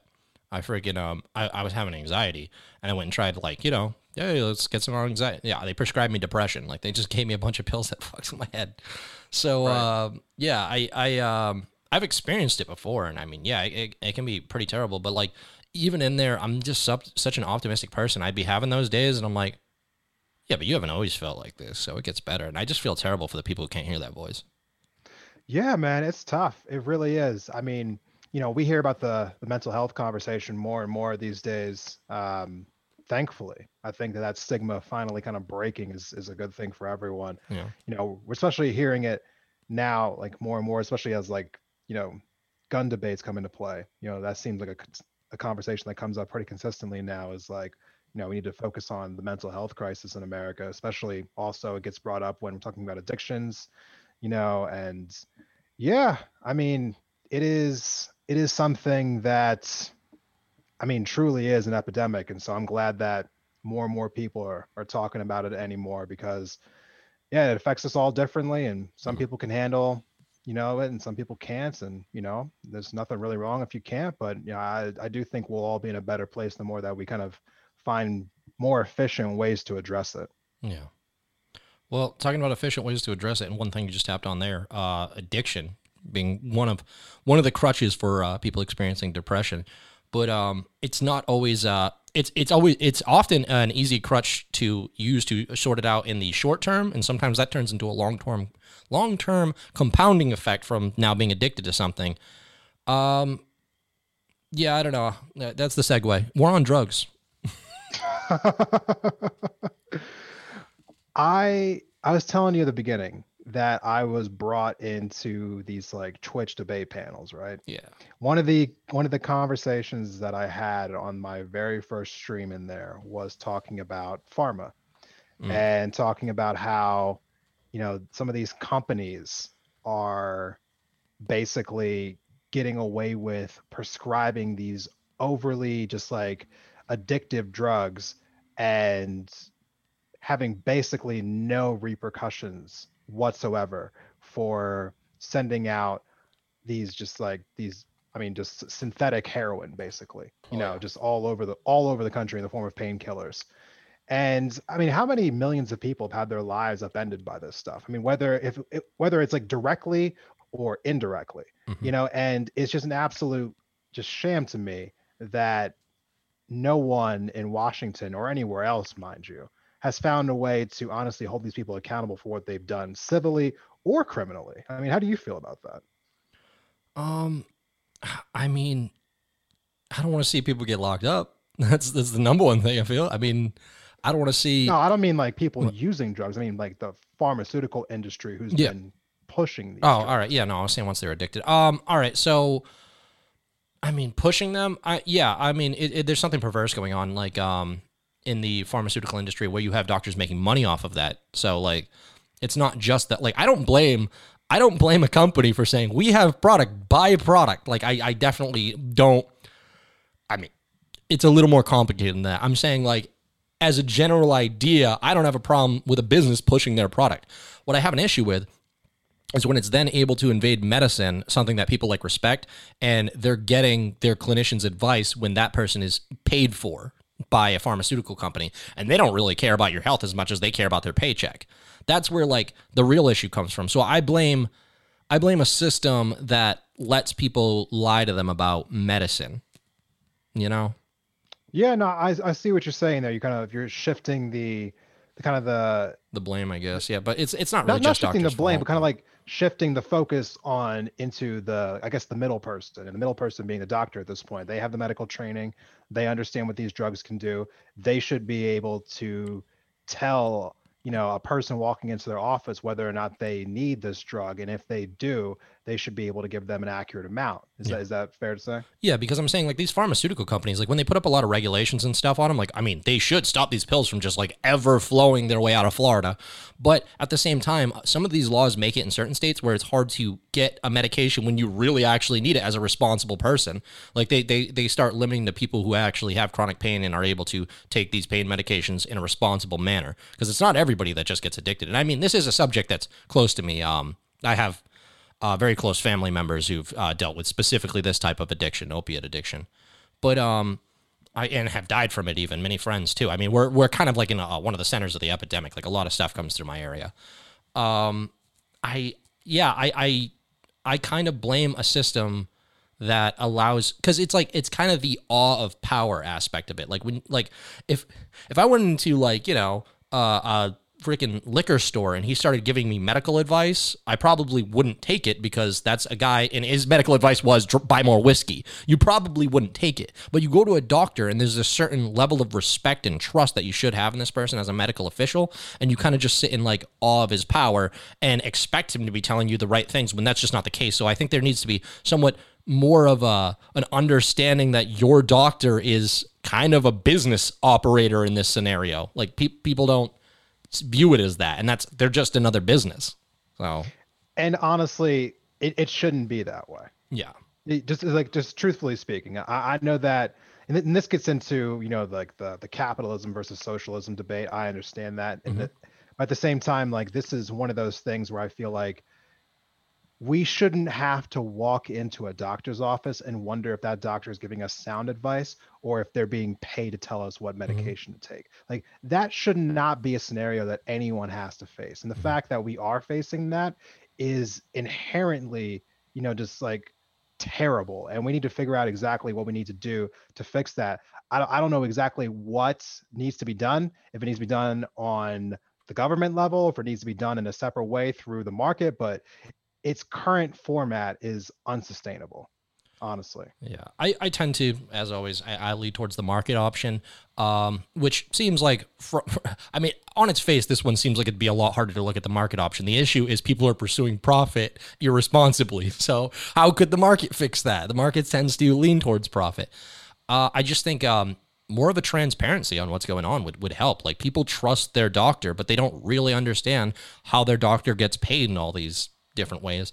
I think a comp like I think more competition and more transparency on how you make your money, how your what who your doctor's actually looking out for, and showing off actual like just some like just uh I mean compile data and just show that you're doing better for your customer, because and and also just more just liability on these doctors. Like if somebody just completely blindly hands you pills because he's getting paid, he too should be held responsible. Like, I just don't think it's all on these pharmaceutical companies. They're bad. Don't get me wrong. Like, they're they're grimy as hell. I mean, they know exactly what they're doing. They're, they're some of the scummiest people alive. But yeah, they're facilitated by a system that is just massively corrupt. Yeah, no, I mean, you're just trying to, like, just game plan solutions here in my head. You know, I, I don't think... I mean, I'm sure that we could, I mean, if we really sat down and like spent hours trying to like create a perfect system, like maybe we could create a really well thought out one. But just really quickly here, I just like the idea of just knowing like which doctors are better than other doctors and yeah. trying to find some way to track that by seeing how their patient's quality of life is after receiving treatment from these mm-hmm. doctors. Because when I walk into a hospital, and I spend a lot of time dealing with the medical uh, system, you know, just for the last like seven years of my life. Mm-hmm. And when I walk into a hospital, you know, or a doctor's office of some sort, I have no idea who this physician really is. I mean, I have, I mean, like, I know who they are. I can see their qualifications, but I don't know how good of a doctor they are. I don't know if, you know, like what exactly the rate of success they have with their patients are. I mean, it, it, you more or less is like, you're, you're basically just like throwing stuff against the wall and hoping that it sticks, you know, and, you know, just kind of like being a little more like um, vulnerable here. I also had to spend time seeing like a mental health professional. Mm-hmm. And when I was trying to find the right person for myself, you're basically in that uh, frame, you're just going on Google and typing in psychologist, and then you get a bunch of names that pop up, but you have no idea who these people are, how good of a doctor they are, uh, what exactly they specialize in, if they're a dick. I mean, you just, and like, when it comes to something like that in particular, like you're supposed to give these people like, you know, a few sessions before like you really like judge them. And by that time, you might've wasted a month or two of your life trying to like feel this person out. That's just a giant waste of time. You know, so like the, the system, honestly, from top to bottom, I could probably rant on this for the next twenty minutes straight, on, to be completely honest with you. But there's so many issues with not knowing enough about these physicians and all the different like data that we'd probably need on them to make more uh, just informed decisions. And so I would love to see something like that be implemented because, yeah, I mean, going to the doctor is stressful enough, especially when you factor in the cost of our current medical care system. And so th- there has to be some better information out there for the everyday person when they walk into these places, because we're walking in there blind and putting all of our trust in people who might not deserve it. Yeah, seriously. It's, um, it's complicated. I like, I like how you say you're just Googling people. I'm picturing the last time I went to a doctor, there's just a bunch of names on a list. And yeah. my, my choice is no harder than this. I'm just like, I just look at the last name and I'm like, there's a J in the middle there. That's, he probably fought to get in this country, man. That's a, I'm just like, they probably want it more. I don't know. It's no more complicated than that. I'm trying, making assumptions off of uh, last names. That's it. uh, I'm just, yeah. I don't know. I'm just like, uh, I don't know. I can't even read that one. That's fucking sounds good to me. There's my doctor. yeah. And, and, and so basically like, like we're talking about here, like the system, the fact that the system is like set up like this is an issue. Yeah. And, you know, when I hear us talking about healthcare in our country, it's always about like, oh, well, we need to keep it the way it is because we have the best healthcare system in the world, blah, blah, blah. Or I hear on the other side, it's like, oh, we need Medicare for all because we need to talk about, you know, like the fact that uh, our medical system costs too much money, blah, blah, blah. And I'm like, okay, I mean, I understand, I see that these conversations are taking place, but nowhere in this conversation, we're talking about the quality of care actually being administered, because yeah. that is, in my opinion, an even bigger issue, you know, because I got to tell you, it's an unpopular opinion to have, especially as somebody who's, you know, more left leaning, but, you know, I would be okay, you know, paying, you know, this much money for healthcare if I thought I was getting quality healthcare, but I don't always know that I am. And in fact, I haven't. So, I mean, there's been plenty of times where I've walked out of the hospital and I just paid a thousand dollars for jack shit. And I'm just like, why did I pay that much money for this? How does this make any sense? But if I had walked out of the hospital and had gotten my issue addressed effectively, efficiently, well, yeah, you can have a thousand dollars. Sure. I feel better now.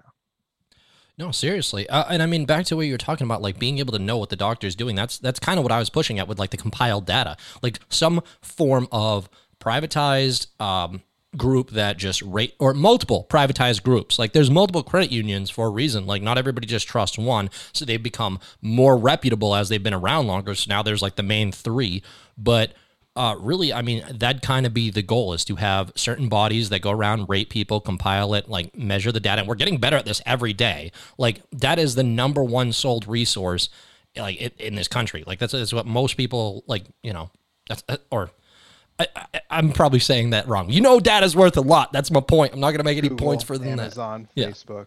Yeah, yeah you're getting, we're getting collected yeah. on everything. This this podcast will have data collected on it. Um, yeah. yeah, so, I mean, it's available. It's out there. And there, I, I feel that there's some kind of privatized thing where they could compile actual results and show who's the better doctor. Uh, it, it's out there for a lot of things. But, um. And I just have more of a problem with that being a centralized body. Uh, I think more options and more competition are going to keep it more honest, because if we look at right now, like anytime the government has to check on itself, whether it be police unions or teachers unions that completely disrupt what the public wants from these groups, but they get to decide for themselves how, how they're going to operate, you know? Like, we don't really get to go question the police. And in the same way with a, a centralized medical system, I don't think we really get to question our medicine. So once they take it, it it's kind of discussion over. Whether it's better or worse, it's what we have from now on. It's the answer.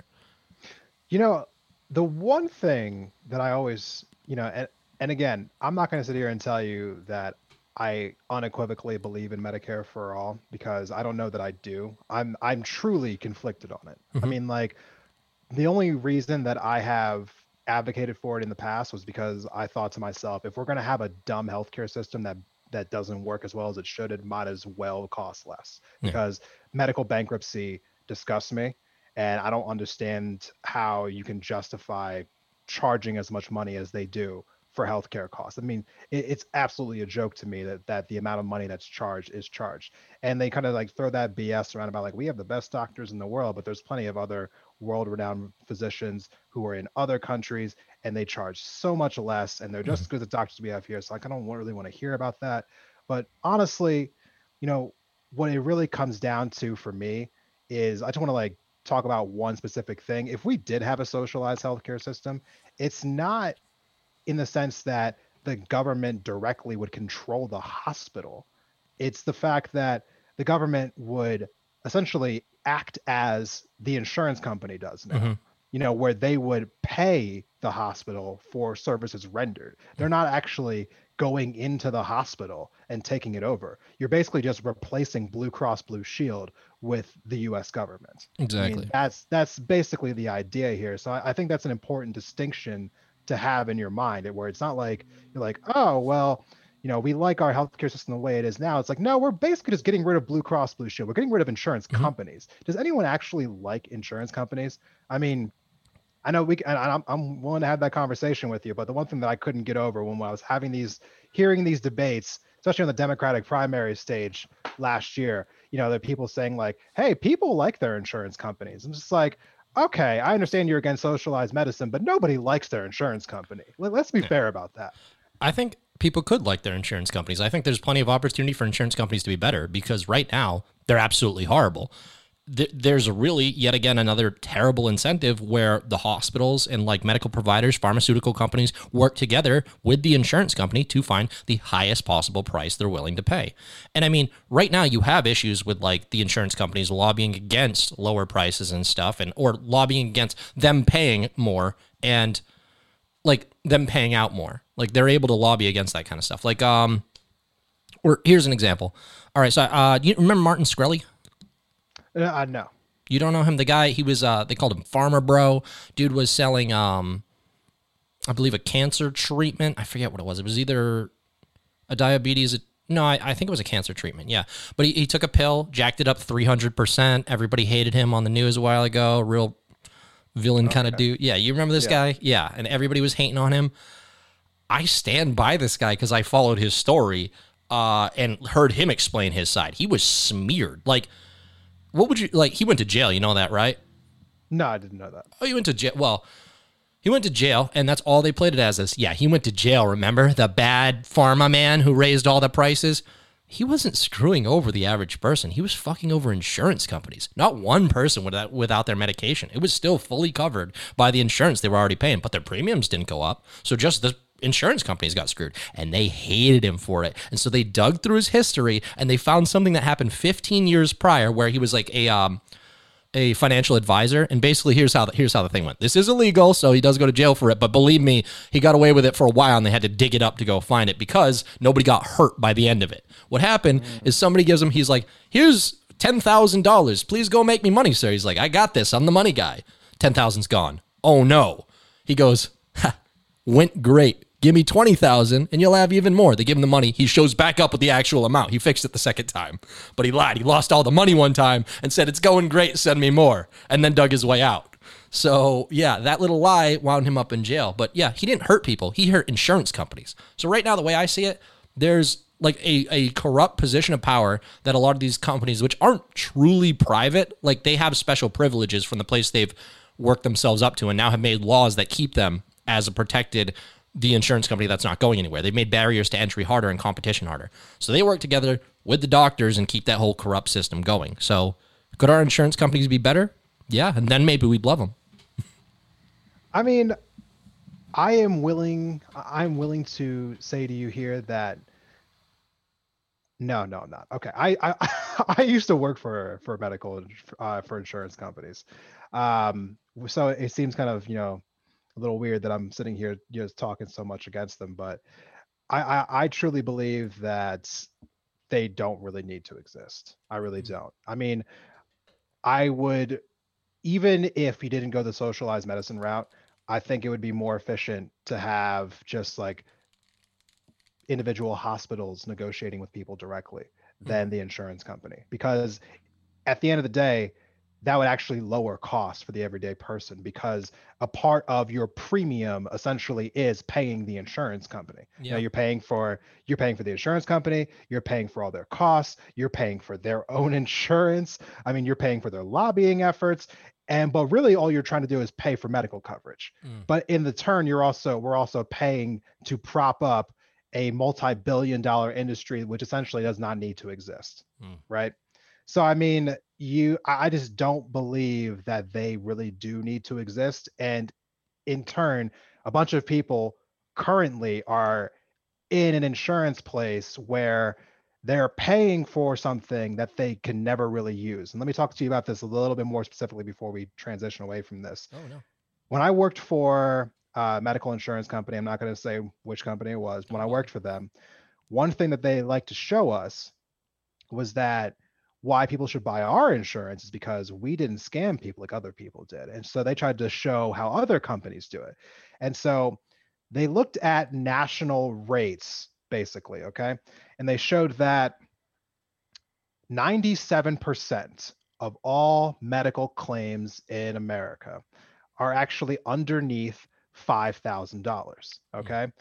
And so for this reason, a lot of these major uh, insurance companies will put their deductibles above five thousand dollars. Therefore, anytime that you go to use a claim, your insurance won't even kick in. So you're still paying them every month, but yet you never actually get to touch your stuff because you never hit your deductible. And it also makes you think to yourself that if you have a high deductible, you're probably less likely to use your insurance in the first place.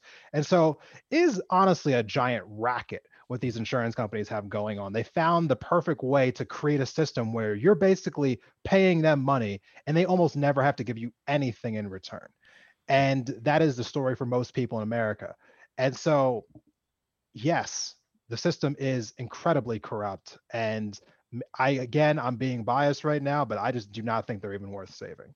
No, no, absolutely. I mean, that's that's the thing is I it, this is what I get to do a lot of the time with like libertarianism is I get to zoom out further, but sometimes I don't go far enough. Like we're co- trying to work towards, I mean, essentially with like a lot of like these uh, further more extremist views and like more of the centrist, like moderate kind of views, because the moderates are currently residing in the system that is the Overton window. Like the moderates are there for a reason. They're okay with everything that's going around them right now to an extent.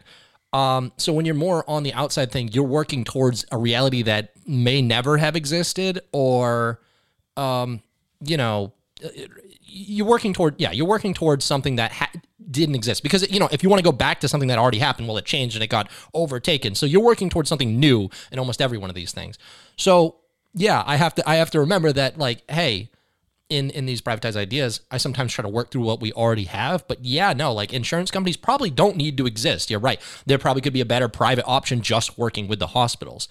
Um, and you know, you see though, you see in the way that they, they run the laws where they, you know, the left mainly screaming Medicare for all. And then Obama comes out and goes, here's the solution. You just have to get insurance. Yeah. The, the insurance guys get paid. I, it, it never seems to really go in a direction that doesn't just help out the worst of the worst. Yeah, so I, I, could, I could get rid of insurance companies entirely. I, I, I still think there's a, a better way to negotiate. But um, yeah, I mean, because you see, they know how to they know how to set themselves up to make money. Like with that deductible trick, they do that in everything. Every every car payment or like auto insurance, home insurance, they've worked it out so that they're skimming off. They're skimming off the top. They don't. They're, they they're not operating at a loss. So no, yeah. they they never operate. In fact, I mean, I mean honestly, car insurance, homeowners insurance, that stuff actually has a much lower uh, like R O I, you know, return on investment. I mean, those companies make fractions of what these health insurance companies mm-hmm. make. You know, it, it's honestly, it's so insane to be, to be, but like at the same time, it's, you know, I, I see, I actually see more value in homeowners insurance yeah. than in car insurance. Yeah, I, I, I, I really do, because, you know, like in that particular case, you know, like there's no like body that you can kind of like directly work with. Like if you, like in health insurance, you could work something out with the hospital, right? Mm-hmm. But if you, if your house burns down and you own it, I mean, that, you know, like there's, there's no, there's no one to work with here. You can't, you know, like you can't work with the fire. I mean, so it, it, in that particular case, like I understand like the homeowners insurance, car insurance, like they make more sense to me logically. Health and like health insurance, I, I feel like that uniquely, it just in my mind, you know, maybe someone else could come on here and like, you know, like, you know, drop a comment somewhere on social media, like let me know your your take on this. But, you know, I just don't think that they particularly need to exist. And so, yeah, mm. I mean, I guess to kind of like round off this conversation, like not entirely against Medicare for all. Like I wouldn't be mad if it became, if, if it became a thing. My main concern is just, you know, again, let's find a way to make this more affordable for everyone. Has to be done. And quality of care needs to go way up. Doctor transparency needs to be a thing. one hundred percent. One thing I want to see more, if, if insurance companies were to stick around for health, for young people especially, I don't know why there's not more options for as just as a whole, just catastrophic like insurance, uh, like catastrophic medical insurance. Like, oh my God, I just got like a serious form of cancer that I'm not going to be able to afford my bills on. And you pay a premium to that. I think that would make sense. But as for like average checkup in my twenties, I don't know, man. I just wouldn't pay it. Like I didn't care, you know, like I'm, you know, I'm, and I mean, people probably should get checked up on more, but with the way the medicine I'm offered is, I feel like I'm just paying that guy to go there. He's like, did you die this year? No. How's your diet? I'm like, poor. He's like, all right, get out of here. You know, when they first tried to roll out uh, the whole idea that everyone had to have health insurance, and the conversation at the time was, everyone has to have car insurance. There's no difference here. And in my mind, all I could think of was, there's a huge difference here. I mean, health insurance is just about you. You know, car insurance is about protecting somebody else. I mean, you yeah. have car insurance because if you hit somebody else, you have to guarantee that you can pay them. Health insurance is just about, it's just a self thing. It's just for you. Like if you get sick, you're not going to, I mean, you know, unless we're talking about like coronavirus here, you're not looking. At I was going to go hit you with that in a second. Else. I was going to do that. You're not going to go around like infecting somebody else. I mean, like, you know, if you, I mean, cancer doesn't transmit, you know, mm-hmm. so it's like health, you know, heart disease doesn't transmit. So we're talking about like, yeah, I, I think forcing people to be on health insurance honestly never really sat right with me. Yeah. I mean, I know why they did it. Like it made sense, like in the sense that like more people in the pool allowed them to make the system work the way that it did. But at the same time, I guess just like fundamentally, I guess just like coming from like a principle standpoint, it always kind of rubbed me the wrong way because it just didn't, I, I just don't like the idea that you couldn't avoid it. It felt like the first like tax that was basically being implemented that you could not escape. Because like if you don't want to pay vehicle tax, you don't have a vehicle. If you don't want to pay a homeowner's tax, you don't have a home. You don't want to pay like sales tax. I mean, you don't buy in states that have sales tax, but like there was no escape from this tax. It was like either you pay it or you die. Yeah. I mean, so like when they removed the individual mandate, you know, like a year or two ago, I think it was know, a little longer. It it, I, it almost was really never there because I remember when it first came out, there was always a box you could check that's just like, I'm a fuck up and I couldn't handle this. But yeah, but like, you know, when they got rid of the individual individual mandate, I was kind of, you know, I was more or less just like, that was probably the way to go. Yeah. Yeah, yeah. I, I, I mean, I think that's it. We're both just we're looking for solutions there. Let's see what else yeah. I got actually. Oh, one place we're all, we're looking for solutions. Um, so we dabbled on the climate change thing uh, for like a second there earlier, but um, yeah, you had that. You did this one video uh, or audio a while ago that was uh, talking about ninety-nine percent of the emissions from cows, just specifically, could be reduced with seaweed. Look, man.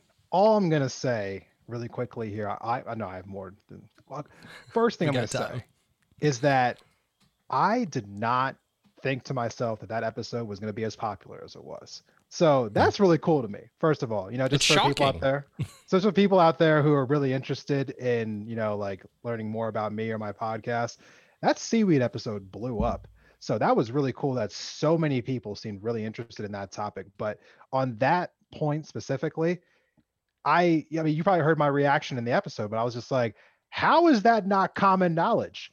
Like that makes no sense whatsoever. You know, like, cause I remember when I first started doing like research on that, you know, on this topic, I was going across like all the different things that seaweed can do as far as like helping the environment and so on and so forth. And when I came across that particular stat, I was like, the fact that that's not being leveraged everywhere makes absolutely no sense. I mean, you can't make it make sense to me, you know? I like and the fact that it wasn't like, I mean, it would make more sense if that had become available knowledge in twenty twenty or twenty nineteen. You'd be like, okay, people haven't caught up yet. That stat was from twenty sixteen. Mm-hmm. Someone in Australia figured that out five years ago, and I was just learning about it two months ago. How? You, you know, know, you get uh, a, you're like, that just makes no sense to me. Well, another thing that doesn't make a lot of sense to uh, uh, people who are focused on climate change is the conservative reaction. But I think when you find a few rabbit holes like this kind of thing, I think this is exactly what leads to climate change denial. I, I've seen it in real time.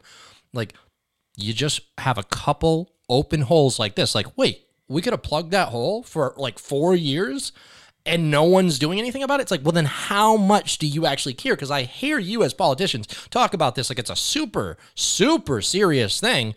But when there's solutions on the table, you ignore them. So I guess a lot of climate change deniers look at those people and go, they don't fucking act like they believe it. Why should I? You know, the one thing I will say to those people is that if you honestly believe in your heart that these politicians who are in Washington actually care about the subject that they claim to care about, I need you to stop what you're doing and just reassess what you think you know about politics. Okay. Because I think we all need to come to a space where we collectively agree that Republicans and Democrats give literally no fucks about the average everyday person. They just use these subjects as a way to virtue signal us. Like you have to, you have to literally embody that. And then understand that just because they are using these things to their benefit, at the same time also does not mean that they do not exist. Yeah. So, you know, so to to answer your question, I guess more directly is, you know, like, why is this not like being a thing? I, I don't really know. I don't really know what the motivation would be, or maybe it truly is one of those things that just slipped through the cracks somehow. But, you know, we as everyday people, we don't have to wait for politicians to like, you know, get motivated to do these things. We can spread this information. And the one thing that I've been seeing, I know that people get really upset about all these different like movements that have been going around around like the country, especially like as they've been popped up through the internet. Mm-hmm. I mean, at the end of the day, which movement specifically? Just I, I mean, like just like any any particular like general social justice movement that yep. you can think of. Just making just trying yeah. to clarify.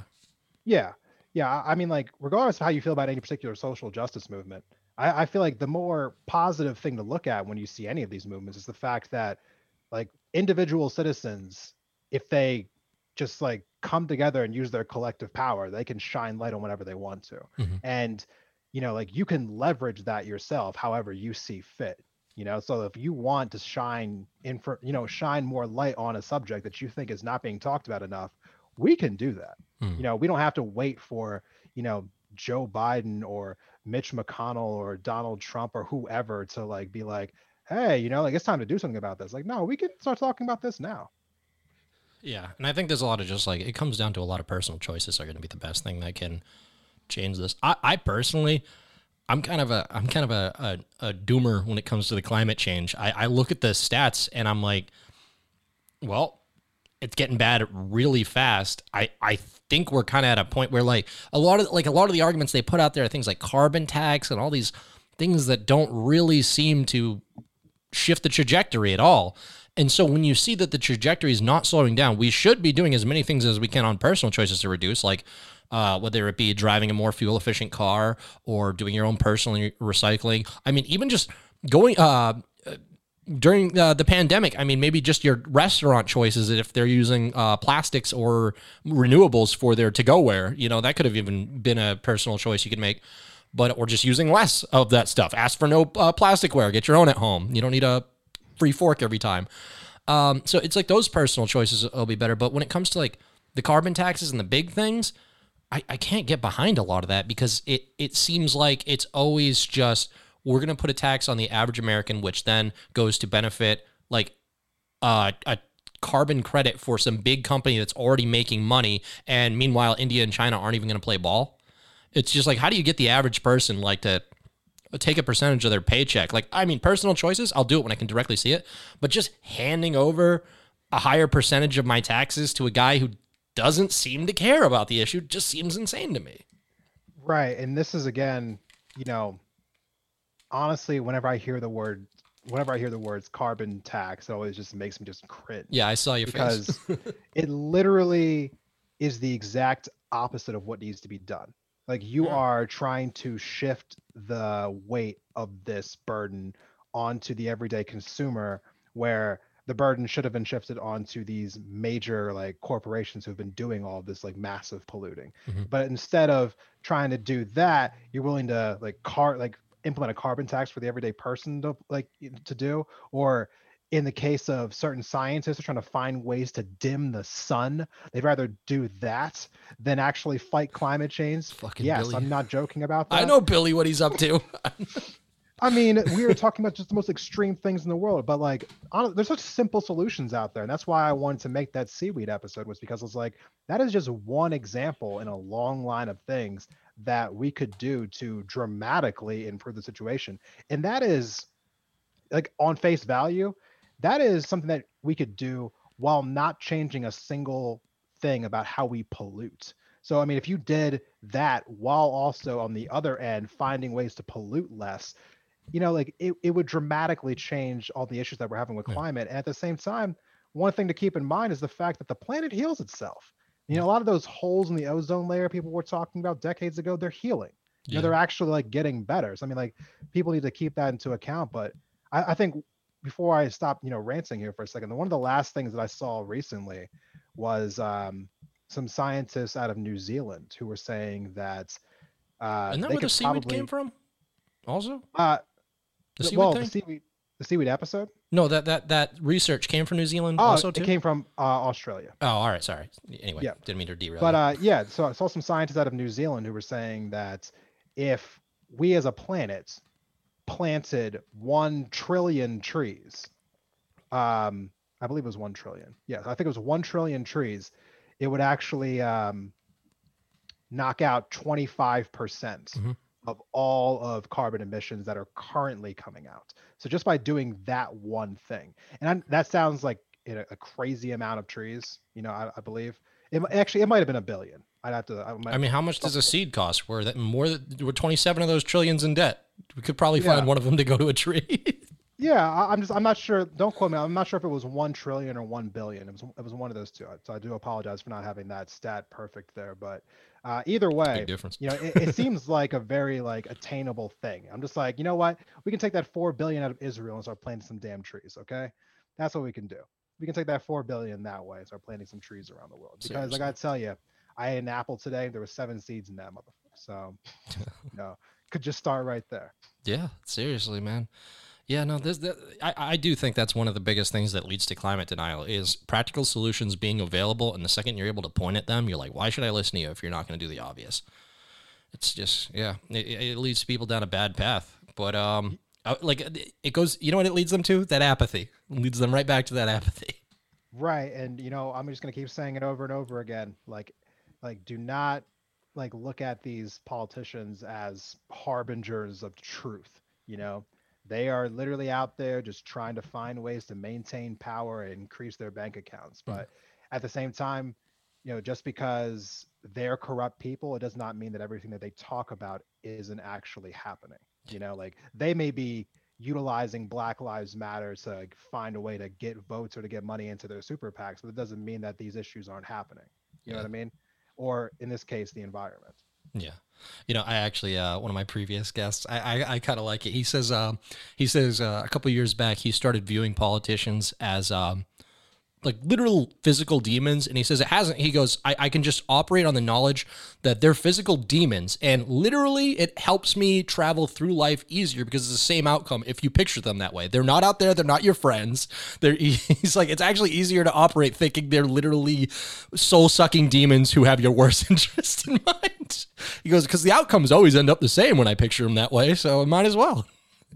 Right. And honestly, I got to tell you, I always have a hard time getting caught, like like watching people get really caught up, like fighting for their politician. Oh, I know. You know, like when I see people getting like really passionate about how good of a person Joe Biden is, or I see someone getting really passionate about like, well, Donald Trump was just trying to save America. It's like, no, he was not. Donald Trump was trying to get paid. Will you stop with that? I'm sorry. Or I'm boost sorry. Ego, both, but. I mean. Look, I'm not trying to say Joe Biden's a saint over here. He's, oh, yeah, no. Easily, he's easily also very corrupt, and you know, for several different reasons here. But I, I think the most accurate thing that I saw last year was a meme where on the top it was uh, Darth Sidious like laughing in Revenge of the Sith, and on the bottom it was uh, Voldemort laughing in uh, like Harry Potter, Deathly Hallows, and it was like America election twenty twenty. Who are you going to vote for? Yeah. And I was I just like, yep, that, that that about works. Yeah, yeah. it's it's yeah, it's it's freaking terrible. I like I was saying with feeling bad for people in my state. I don't under like voting for Donald Trump in my state was just those people. I'm like, why do you even why did you even get out of bed today? He's not going to win. You're literally driving to a place to boost some old man's ego. You're that wrapped up in your personal experience that adding one number to, to this man's overall count makes you feel like you did something. Like, I got to tell you, on a on a semi side note, yeah. I have never actually driven somewhere to vote before. Yeah, you haven't been able life. to walk. Yeah. I I mean no, I haven't walked anywhere either. You just haven't always, voted? I, no, I have never voted in person. I voted by mail in every election my entire life. Okay. So, so your vote didn't count because that stuff's all just crazy mumbo jumbo. I got to tell you, it was the most bizarre thing in the world watching that unfold this year. Yeah. Because, like, just basically the attacks on mail-in voting. Because I live in a red state, mm-hmm. and we have a huge, like, mailing, like, voting population, and we've had one the entire time that I've yeah. lived here. You know, so I mean, like, I've been voting for twelve years now, and this was the first time that everyone was like, you know, mail mail-in voting has all these issues with it. I was like, no, it doesn't, because like if it yeah. did, you know, I'm in a Republican state. They would have squashed that a long time ago. Like, what are yeah. you talking about? The way you know, I, I mean, yeah. Utah has a system right now where they send out like ballots to every single person. And that's the most red state you can think of. Yeah, that kind of, that one is a little wild to me. I, I see, like, because the thing is, it's not like there's no issues with mail-in val- uh, voting. It's just this year wasn't anything special. There's there's always a small amount of vote. Like, there's there's trouble in any kind of voting. You're going to get some errors, but yeah, this this wasn't an exceptional year. This this was probably the standard amount of other ballots that weren't counted and stuff. Like, they've gone through them. And actually, funny enough, not a lot of people know this. They're still still fighting that battle um, for uh, counting the votes and stuff. Like, they, they don't hear it going on. The one thing, yeah. the one thing I always say though, because because. I, like, it seems like it's out the window. Like, even the people who are going for it, they go, look, we're not going to change the president, but we might be able to prove that there was more fraud than any other year and that there was actually something different about this year. Hey, you know what? It's a, let, let them do what they want. They're mostly funding it themselves. But, um, and you're not hearing about it anymore. But what gets me is when I see, like, like a freaking quiz. Uh, I don't know if it was Chris Cuomo. Somebody came out like on C N N and they were just like, this is nonsense. This is insane. No one should look at the, and I'm like, okay, well, these guys seem innocuous, and like your propag- if they were, like I always go towards uh if there was if there was no chance your propaganda would be unnecessary. Like, why the fuck are you even talking about this? Like, it's just bringing more attention to it. Like, if it's if it's no big deal, which it probably isn't, it just goes away. Just fucking stop reporting on these people. I gotta tell you, you know, I probably hopefully you know like the last shameless plug here, but I spent. My when I started my third season back in December, mm-hmm. my first episode I did was talking about you know, everything that happened in between the election and like around like January sixth, basically. So all the stop yeah. the steal stuff. And I just lost my mind trying to like trying to track the basically what was the hypocrisy of all of it, mm-hmm. because the people who were the most upset about the election results, I just felt like they weren't actually just being fair about the reality of the situation. They were saying like, you know what? It just doesn't make any sense. How could Joe Biden win by such small margins? Like he won by like twenty thousand votes in Wisconsin. Like that's basically unheard of. I'm just like, yeah, except for Donald Trump won Wisconsin by twenty thousand votes in twenty sixteen. But there wasn't an issue then. It's like, oh, well, he won by an even smaller margin in, in Georgia. He won by like eighteen thousand votes. Like, well, he won by eleven thousand votes in Michigan in twenty sixteen, but you didn't care about that then?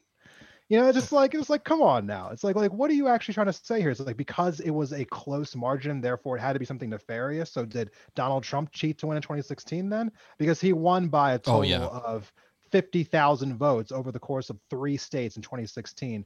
But somehow that was A-okay, but this isn't. It's like, come yeah. on. Well, th- that's that's my that's my main problem. I always try to say to these people who like stop the steal, like, I'm like, guys, you just four years ago talked about how embarrassing the Hillary people were when they were doing this. Why are you going to be that guy? Like, how short is your memory? You I, I know some of these people have made fun of them. Like, I, I just couldn't be me. And I think that's why I went for like, it only took one election cycle to realize neither of these parties represent me. I just default picked one. I'm like, that one sucks. And then living through the opposite of it, because it's like every four years is a parody of the last one. I'm just like, oh my God, I'm surrounded by insane people.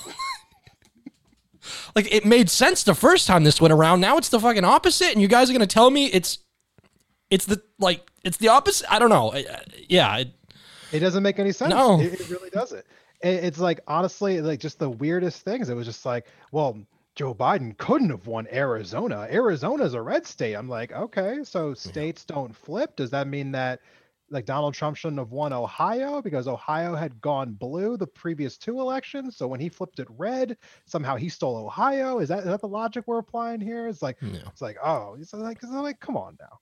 I mean, no. I, I could go into more details about like how it does make a whole lot of sense, but it's just like, it just felt like people weren't actually, you know, going after these conversations in good faith. They were like, oh, well, there were some irregularities. I mean, there was a guy who came out of a truck and and the truck said Joe Biden on, and he was carrying a box of paper into the polling place. I'm like, so you're saying that some super spy showed up to a polling place in a in a truck that had Biden's name on it and walked out with a box full of papers in the daylight, and that's how they were going to steal the election?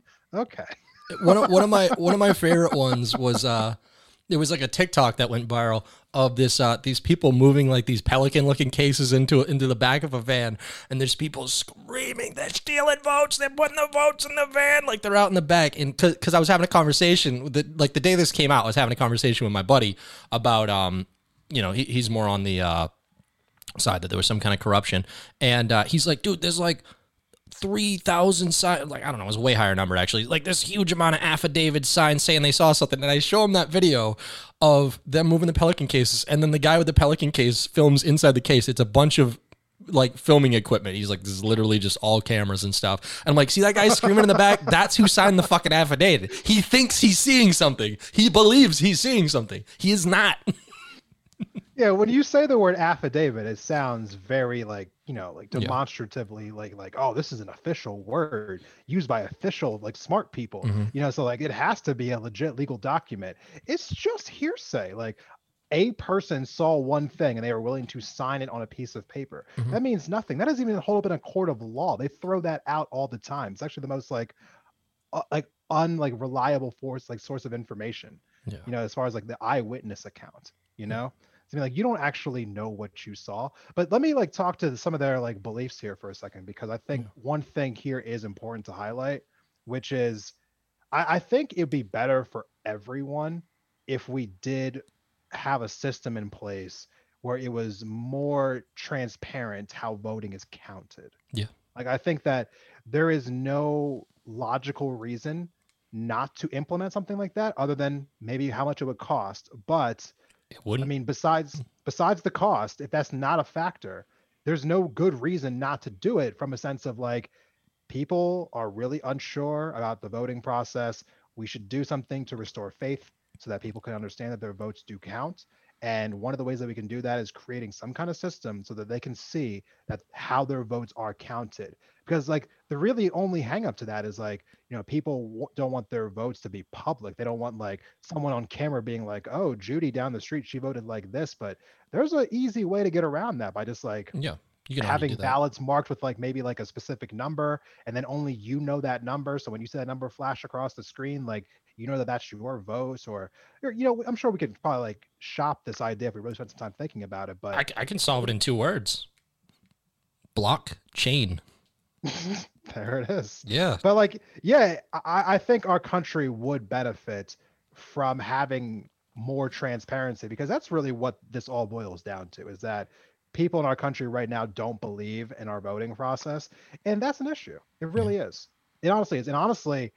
On the Republican side, this is a huge issue for them. Yeah. Because, you know, if a bunch of Republicans feel like their president is got, you know, got stolen from them, are they going to show up in twenty twenty-four? Probably not. I know. I've thought of that. I bet that's what I was trying I to mean, tell my buddy who was like screaming like the old stop the steal, all these affidavits and stuff. I'm like, like during the insurrection and like, or whatever you want to call that. I, I have buddies who don't like to use that word. Um, and that's what it is. Yeah. Yeah. Yeah. It's, I don't know. It was, uh, I, I, mean, I wouldn't nothing. call it yeah. a coup. That's not a proper definition, but insurrection. Yeah. Yeah. All right. So, hey, some people want to use it. Some people don't. Yeah. I, uh, but, um, it's just, it's, it's more so just how poorly it reflected. Like, I was just like, dude, this is, this is the beginning of the end. Like, not only, and that's why I also think with the libertarian movement being bigger in twenty twenty-five, they're going to let this cat out of the bag to try to fuck with whatever the Republican status is. Cause I, I think when this guy's message get out, gets out, it's going to appeal a lot more to Republicans that feel displaced right now, because the party really doesn't represent some of the conservative values that they fight for. So I think you're going to see a big shift in them leaving. Also, the people who don't care. There's a good chance that we're just Democrat from here on out, actually. Like, I mean, well, the Republicans in various states are going way out of their way to, you know, try to do something about that mm-hmm. with some of these voter suppression bills. They're not like, a lot of these bills are basically just designed to just trim the edges, yeah. more or less. They're just trying to like just cut little bits here, cut little bits here, you know, so it's not like an egregious, you know, violation, but it's just enough to like bring the margins down a little bit to remain competitive, which is honestly, I gotta tell you, this is again obviously just my opinion, but incredibly hypocritical on the Republican Party standpoint, as the party who constantly champions capitalism and competition, to be trying to do their best to avoid competition, which is just like, oh, you don't want to fight for votes, you just want to keep other people from voting. Okay, that's what I was How about saying you just go out time. there with a better message? Yeah. That's what I was saying last time. They're just, they're, you're like, oh, they seem libertarian. I'm like, man, in what sense? Because I don't live in that world. Like they, I, I, they don't mean anything they say, man. That's just, that's why I'm not part of it anymore. The Republican Party is an absolute disgrace in this country. It's, uh, they, they don't fight for anything they say. Stand for. That's the thing. They don't really anymore. They used to, or at least they used to say things that were correct, but they haven't stood for anything in years. And right now, all that they have left, which I don't think the Democratic Party really stands for much anymore of what it pretends to portray. It's two sides. What? Expanding government power.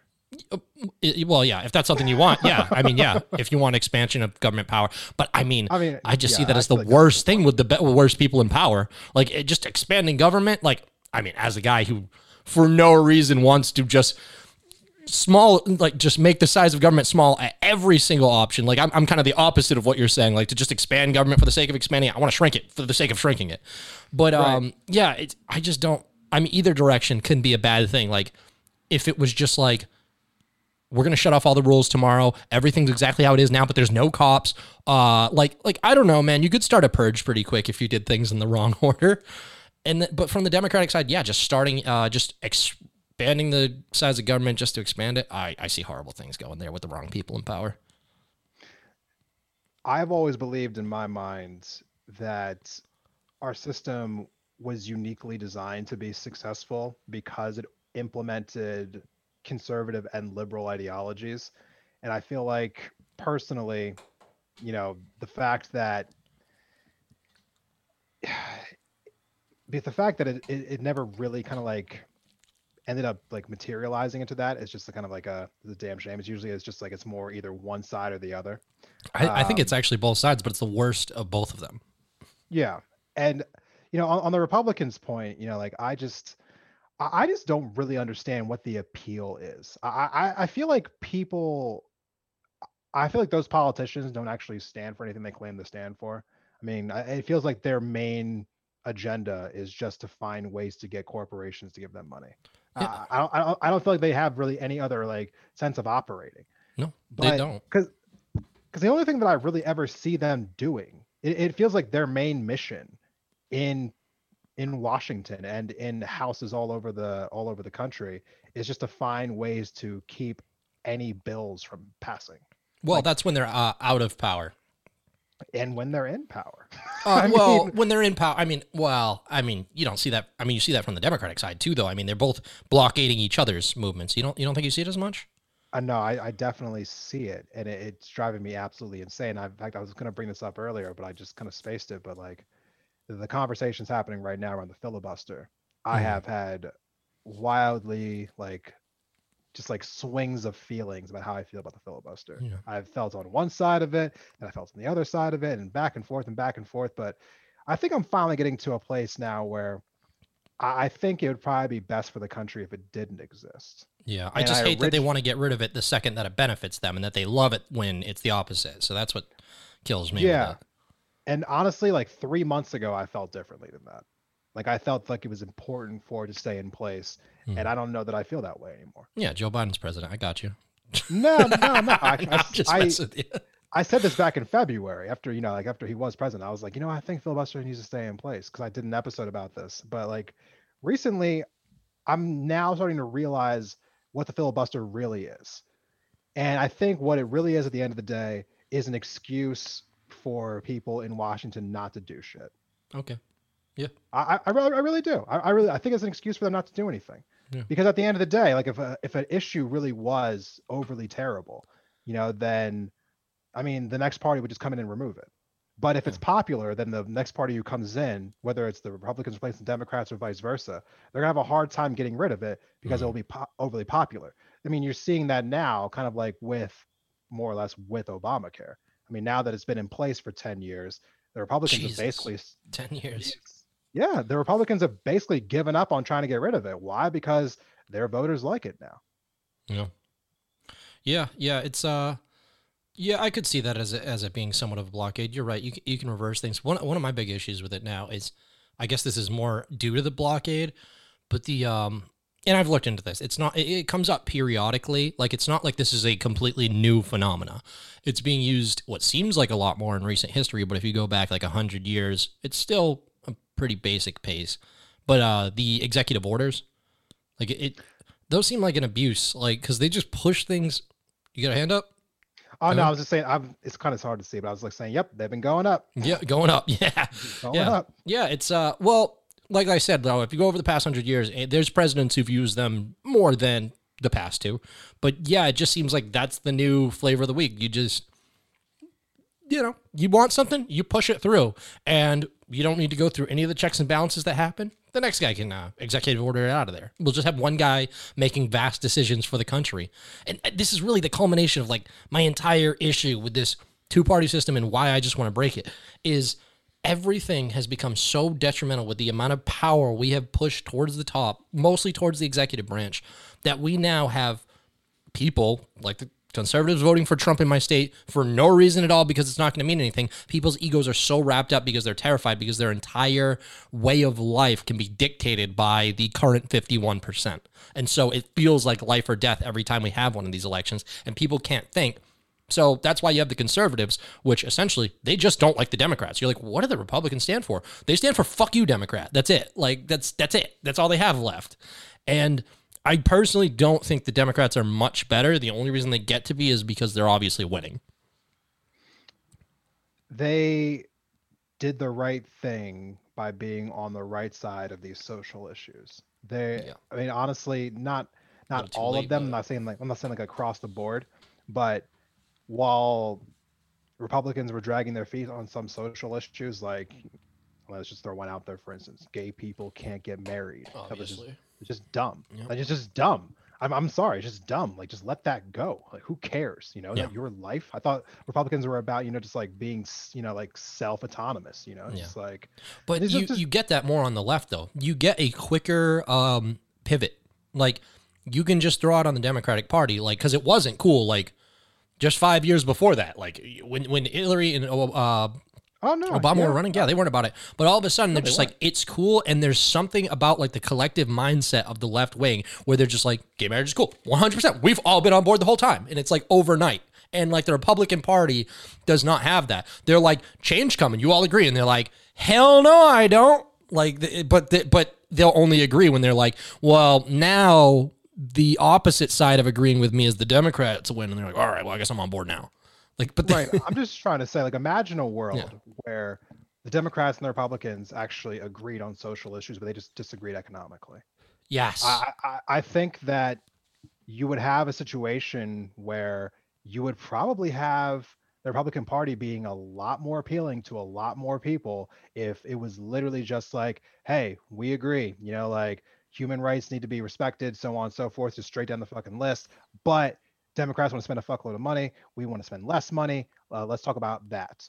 And yeah. you would have a much different like sphere in our in our political world. You really would. But that's not what the case is. The case on the Republican side is that they want to just like basically just be on the opposite side of every social issue just for the sake of having something to fight about, it feels like. And really, it's that's why I, I was saying earlier, I think you're going to see probably a longer Democratic rule because the Republican Party seems to have completely lost their way. And what you just described sounds similarly to the Libertarian Party. Social issues were like, listen, we're anarchists. We do not have any, well, not all, not all libertarians are anarchists, but I'm saying there's there's a large, some of them that are, we're like, we have no place telling any individual what they can do with their private life. That's insane to us. So gay marriage is a no-brainer. That wouldn't even be a conversation. Um, but like, yeah, yeah, the, the Republican Party, it just seems like dunks against the other side. And you're saying, hey, we disagree economically, but socially we're on the same page. That kind of sounds in the most vaguest of senses where the libertarians are at. And I think they're going to eat away at the Republican Party pretty soon because more people are waking up to that. Like, a lot of people are still playing playing it as team sports, but any informed conservative, I think, is leaving the conservative party. Well, I will challenge you to come on to one of these panels so that you can convince some other people of that, because I don't, I, I just don't see it happening. I feel mm-hmm. like people are so red team, blue team. Yeah, that's the issue. Ob- yeah. It's when obviously like it's to a detriment, honestly. People, what they're just like. With their loyalist feelings to these parties. They're just like, oh, well, you know, like my dad's a Republican, my mom's a Republican, everyone in my neighborhood is a Republican, I have to be a Republican, and so on for the other side, for Democrats, right? To have people yeah. who like, when you, th- when you talk about the phrase identity politics, that is literally what that means. Like mm-hmm. people get so wrapped up in just like, well, everyone I know votes this way, and I'm convinced from my three, you know, like minutes of watching Fox News that the Democrats are everything wrong with this country. So I have to be a Republican. I have to play for a red team. Like, h- how do you actually convince those people to break away from that? Yeah, actually, this kind of brings me on to something I wanted to talk about on the last thing, because I, all right, so I was talking about all of those different news sources I listened to, and it leads me to kind of this like scatterbrain version of ideas. But it leads me to this one delusion that since I've heard so many of the other sides, I'm going to do this magical thing every time I open up my mouth, and I'm going to be able to explain the opposite side to some, like, you know, I say I take that oppositional view sometimes in a debate, and I'll start saying things I don't even believe in. Sometimes I think there's always just one more thing that needs to come out of my mouth for the other side to be like, oh, we all agree on the same thing. And I feel like I fumble that a lot. Like um, last week I was talking about a, a few different identity politics things.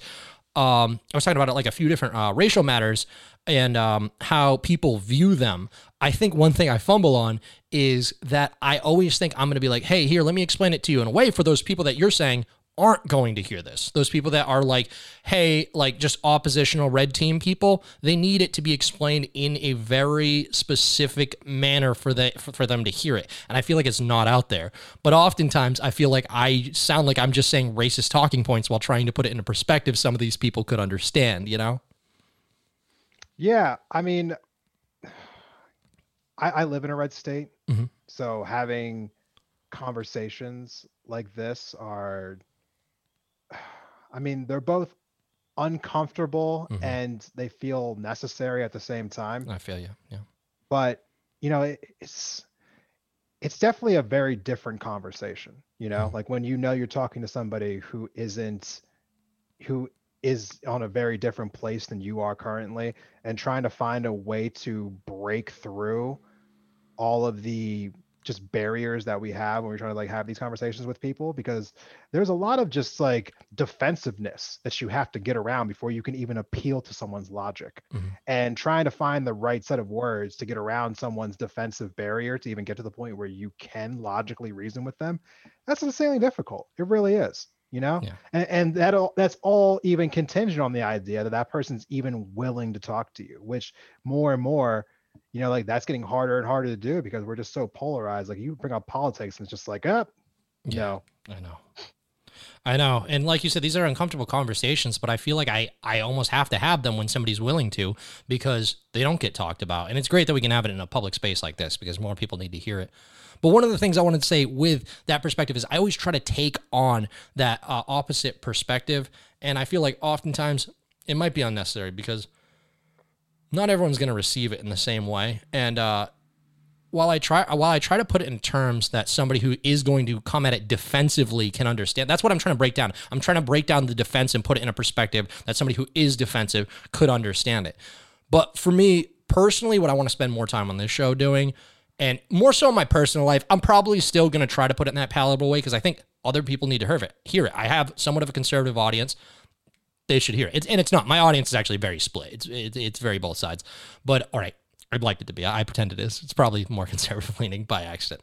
But um, yeah, um, I try to put it in that perspective. But I think a lot of people need to spend more time listening. And you can't just tell someone to do this, but this is something I want to actively do more in my own life. I don't every time there's some racially divisive matter or, I mean, just anything. It doesn't have to be racial, uh, like uh, sexually, like, I mean, like trans rights or something, or like these hot topic things that usually put people into defense mode, religious topics and stuff. I want to spend a lot more time listening. I want to spend a lot more time just hearing people out and letting them get their point across without just trying to combat it to make both sides heard, because I should just go find somebody else who has the opposite side and let both opinions speak for themselves. I don't always need to play devil's advocate. Sometimes I think it can take away from the conversation where more could be added if I was just asking questions. So I don't know, something like that. You know, I, I think it's time and place for both, honestly. Yeah. It's just, I mean, like... I hate to be just, you know, like, so like, oh, either or, but like, I, I really do think that there are times where pushing someone is the right move. And then there are times where just listening and accepting more or less, and just like allowing people the chance to just, you know, really just uh, elaborate on mm-hmm. what it is they're trying to say and think, that's the better thing. And, you know, and, and it's hard to really know from an, from an outside which you're supposed to do in which situations, but that's one of the things I think you can just feel out in a conversation. Mm-hmm. You know, you can just kind of know like, oh, we need to push this, or, oh, we need to just let this one go, you know, but you know, both of them have their place. Definitely. I mean, for me, again, you know, when it comes to politics, I'm in a place right now where I am trying my best to just hear people, because I firmly believe that being overly combative is doing nothing but harming us right now. Like there's a time and a place to like, kind of like stand your ground and, you know, like push back and, you know, be like, hey, that's not cool. Like, hey, you know, like, you know, like this is not the right thing to be saying, so on and so forth. But I think more or less right now, what, what we really need to do is find a way to get to homeostasis. Yeah. You know, yeah. A little more balance would be nice. Yeah. It just feels like, uh, yeah. Things are just heating up instead of going back to that nice neutral point. I don't know. I, I hope we get it back, but it, it really does. It feels like, I mean, I always say like, people are like, why does it feel like politics are everywhere? Why does it feel like it's everywhere? It's just it's kind of the result of being in a failing nation. Like as things get worse, you're not going to have the opportunity to avoid politics. And I'd like to get back to that point, but I don't know how to do it. It feels like it's going to just keep boiling. Honestly, I mean, the answer to your question, I mean, more or less is just social media. Yeah. I mean, in a nutshell. So I'm I mean, a hero. I'm doing. I'm fighting the good war. I mean, it, it really is. It's it's social media, because at the end of the day, you know, like it's just, just think about it this from a really just simple perspective. I mean, when people are on social media, you're either doing one of two things. You're either seeking out the thing that gives you the strongest dopamine reaction, or you're trying to get clicks to make yourself feel better, right? Yeah. You know, or like, or you have a business and you're trying to sell it yourself, so on and so forth. Like, obviously there's that aspect too, but like, I mean, politics are just insanely polarizing. And so they're just really easy to share. It's really easy for people to get latched onto it. It's, it's, it causes visceral reactions in people, mm-hmm. you know? And so like, yeah, when we're constantly in the matrix all day, every day, I mean, of course it's going to be the thing that gets people talking the most. And, and like, if it's going to keep having the reaction that it does, which I don't necessarily think is a bad thing. I think it just depends on what is being pushed. I think that's the real key there. But, yeah. you know, I think, yeah, while we are constantly in our phones all the times, I mean, of course it's going to be everywhere. Yeah. Of course. Yeah, I know. I mean, just, um, I mean, just the two-sidedness, like when everything pops up, which, oh man, I'm just, it's coming again. I already know it's coming, man. But uh, the, the, just the the riots of last year and how every single thing was an argument nonstop. Like it's like while the, while they were riots, protests, whatever, whatever you want to call them, they're a little more complicated than that. Those things, my, I, I actually have a buddy that goes into a really good description of how, like, how those things are almost manufactured to result in the chaos that they are. Like, it's so on purpose, it's, it feels like. But the uh, I'm saying everyone online, like, was an extension of that. Like, you could just see both sides, like, that were there on the street that day. You could see those sides online just going back and forth and way more hostile than the actual on the on the street people. It was way more toxic online. It was a constant, like, war. And, I mean, this is mainly from a Twitter perspective, which is one of the most toxic places on earth. But, you know, it, it like, really did feel like it carried over to online. And, uh, I wonder what this summer is going to be like, man. It's, it's, I feel like it's, it's gonna, it's gotta be worse after every, they let everyone out for COVID. That's when everyone was locked down. Like, now that they're letting everyone out, I, I feel like there's a lot of pent up energy. I want to specifically talk to your conservative audience right now when I talk about this subject, okay? Because this, honestly, have I been cursing too much? By the way, fuck no. Okay, good. Okay, because this shit drives me crazy. Okay. Yeah. We all know, we all know that the media goes out of its way to manipulate stories in order to get mm-hmm. the best ratings possible. We know this. We we know this for a fact. I mean, in fact, that was a conservative like drum that was being beat around COVID, right? Yeah. Okay. Now you so you you you know this to be true. But at the same time, I felt like the blinders were on significantly when it came to the riots last year, right? When you look at the data from all the protests that happened in America last year, ninety-three percent, Peace. ninety-three percent of them resulted in nothing. Mm-hmm. No property damage, no rioting, no nothing. So we're talking about seven percent. seven percent was what actually took place. There were protests in all fifty states.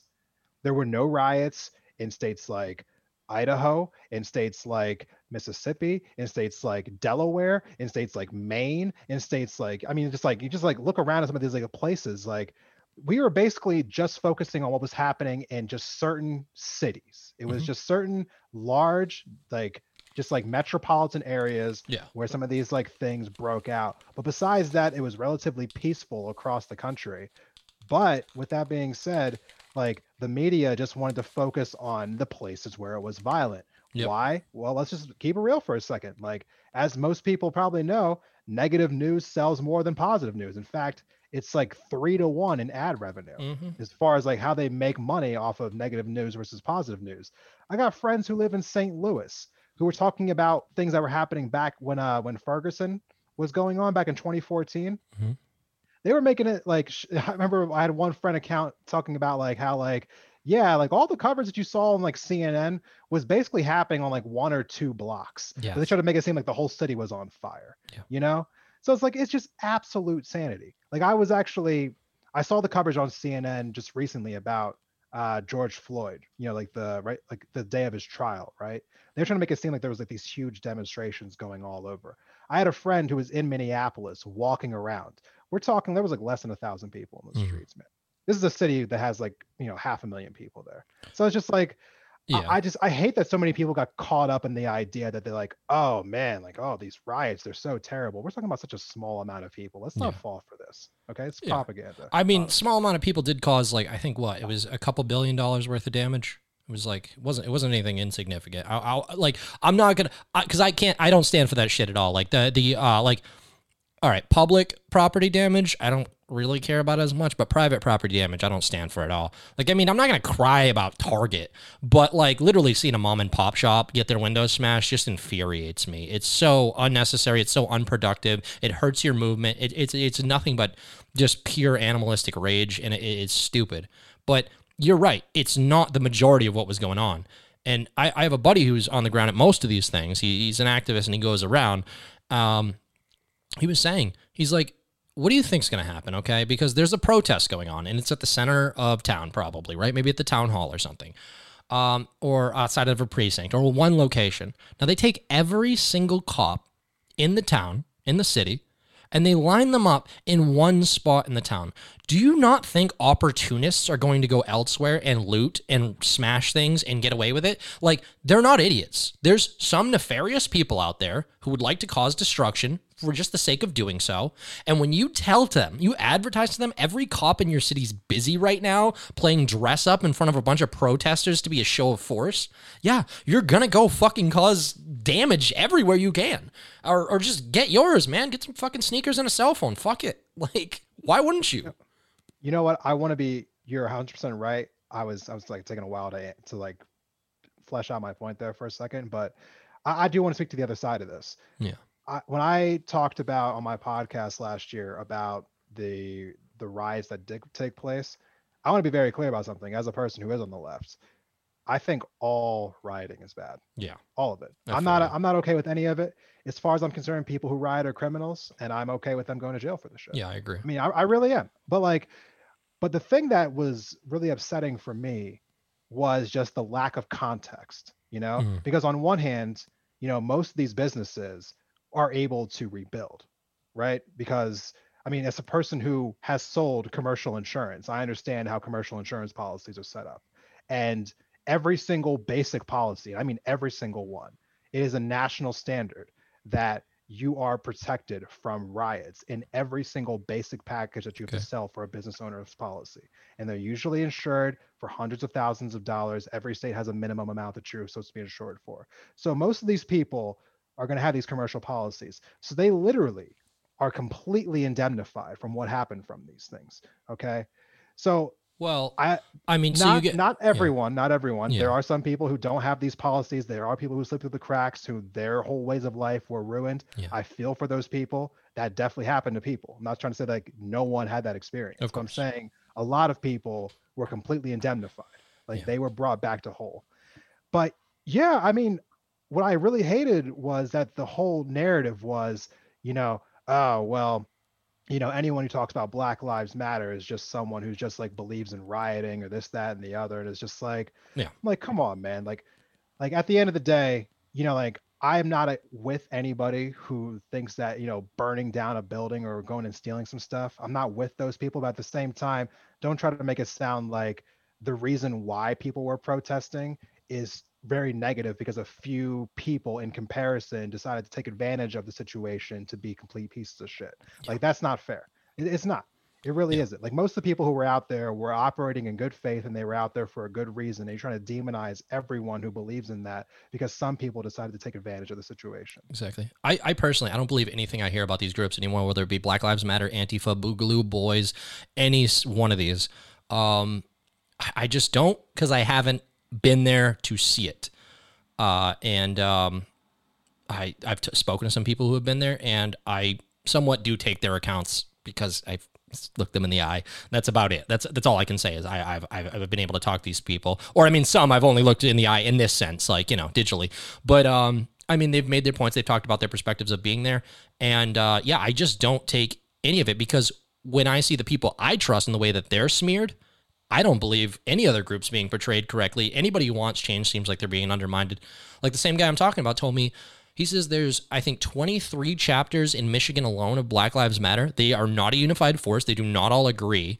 And mainly the one thing they have in common is hating what most people think of as Black Lives Matter as the main uh, organization that donations go to and is funneled straight to the D N C. They're really pissed about that, that they're being co-opted for things they don't believe in. So that's what I've understood from the majority of Black Lives Matter is that they are not a unified hive mind. They're a diverse force of many different people, many different backgrounds with many different ideas. Probably same goes for Antifa. I, I mean, definitely same goes for Boogaloo Boys and probably any other of these groups that are rising up tribalistically in a decaying nation. They all want different things. And a lot of them, I think, want a lot of the same things, maybe from different ways of achieving it, but they all want a better system that everybody can reside in. They might, they might have different ideas of how to get there, but uh, yeah. And that guy's trying to build something called uh, the Unity Coalition, where he's getting all these different activists to come together and talk about their points. And he was saying it. He had um, he had uh, it was like a debate panel with uh, yeah, Black Lives Matter activists and an Antifa guy and a Boogaloo Boy, just all sitting there having a discussion and mostly agreeing. Like, these supposed opposite forces have so much in common. Yeah. And, you know, that's the, that's the, yeah, that's, that's one of the things that, you know, I, I just keep on hammering home is that we really do have more in common than we have, than we have disagreements. And so not talking at all doesn't make any sense, where we can still accomplish a lot if people are talking to each other. But yeah, you know, I, I think like even now, you know, like that, I, I see this narrative constantly being pushed across like social media or when I'm at, just like out in public, hearing people being like, oh, you know, anytime I see the phrase Black Lives Matter, all I can do is all they do is like have that association between Black Lives Matter and rioting and or the group that calls themselves Black Lives Matter, which, yeah. you know, like takes all the donations like you were talking about, so on and so forth. I'm just like, it, it, it just bothers me so much that the media, for the sake of ad revenue, was able to distort all of that. You know, like yeah. so efficiently when it's just so outside of basically what everything that happened last summer was mostly about, you know, mm. I mean, like if you have a hundred demonstrations and ninety-three of them go well and seven of them don't, but the whole country thinks of the seven as the whole movement, like yeah. that's pretty infuriating. And then even when you think of the seven and you realize that almost every single one was provoked into the type of violence that it created, like it's just normal human reactions to a system they put in place. They got all the police out of an area. They went to places that already are just, you know, disgruntled because of the uh, current abuses and stuff. Like they they just made a perfect storm to create these problems. So when I see that happen, and almost like almost every single one when they went violent was on the dot at the time that the cop said, we're going to start firing pepper gas this time. Like that's when they all went crazy. They went crazy at the same time every day. The cops initiated first. They go, okay, seven p.m. we said go home. And then everybody goes nuts. Yeah, I mean that that's you know, how the police were interacting with protesters. That's that's a really hard one to judge because I'm not kind of one of those people who thinks that the police shouldn't be, you know, ever like breaking up crowds. Yeah. But I feel like every situation is very is very different, and there are times where like yeah, the police should have broken it up, and there are times where yeah, the police are obviously abusing their power here. But it's hard mm-hmm. to know from cell phone videos, right? Yeah. Because you're not there to see everything that's going on. You know, so but, you're getting a snapshot of like one quick moment, usually from a lot of these, you know, like from these protest videos in particular. So you're yeah. not sure, like, you know, like what exactly was taking place before that, what happened, you know, like over in this, like down the street, so on and so forth. So it's hard to really know yeah. exactly what's happening in each one of these individual situations, truthfully. Like, like for the same reason I shouldn't be judging Black Lives Matter, Antifa, and all these other groups, I shouldn't be judging the police as a whole uh, because I'm not there to experience what they're going through. And yeah, I, I don't know it. But I do have to just look at the fact that it's recreated events, and whether it came from the top down and was a screw up, I don't blame them as individuals maybe, but you can't think for a second that if you put every cop in town in one place, it's not going to lead to opportunities taken advantage elsewhere. And then you have your perfect display of, oh, like how should we have known that was going to happen? It seems pretty obvious to me. It seems pretty obvious, like that you're going to have these type of results. So while I don't blame them as individuals, I, I think structurally they did the best thing they could do to create a situation that called for more police in the end. Yeah, I, I understand exactly what you're saying. Yeah. Yeah, I don't know. You know what? All right, so uh, we're we're about to go long again. I had one last thing I just wanted to touch on before we get out of here and stuff. Just speculated on it quick. I told you. Uh, we we we we both only read about ten of these, but uh, just talk about some of the weird stuff that's come out of uh, Anthony oh, Fauci's emails. Right, yeah. Right. we'll just yeah. One last one. Yeah. Just a fun bit to end on. I mean, have you, so you've read it. Um, he's not going to jail.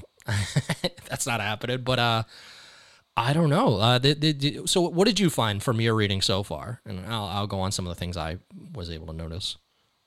The thing, first of all, I, you know, sometimes I forget who I've had these conversations with, so I gotta like just. We haven't like, talked at all. It's been yeah, two days. So, yeah. so, so Fauci is a person who, I mean, from what I can understand, mm-hmm.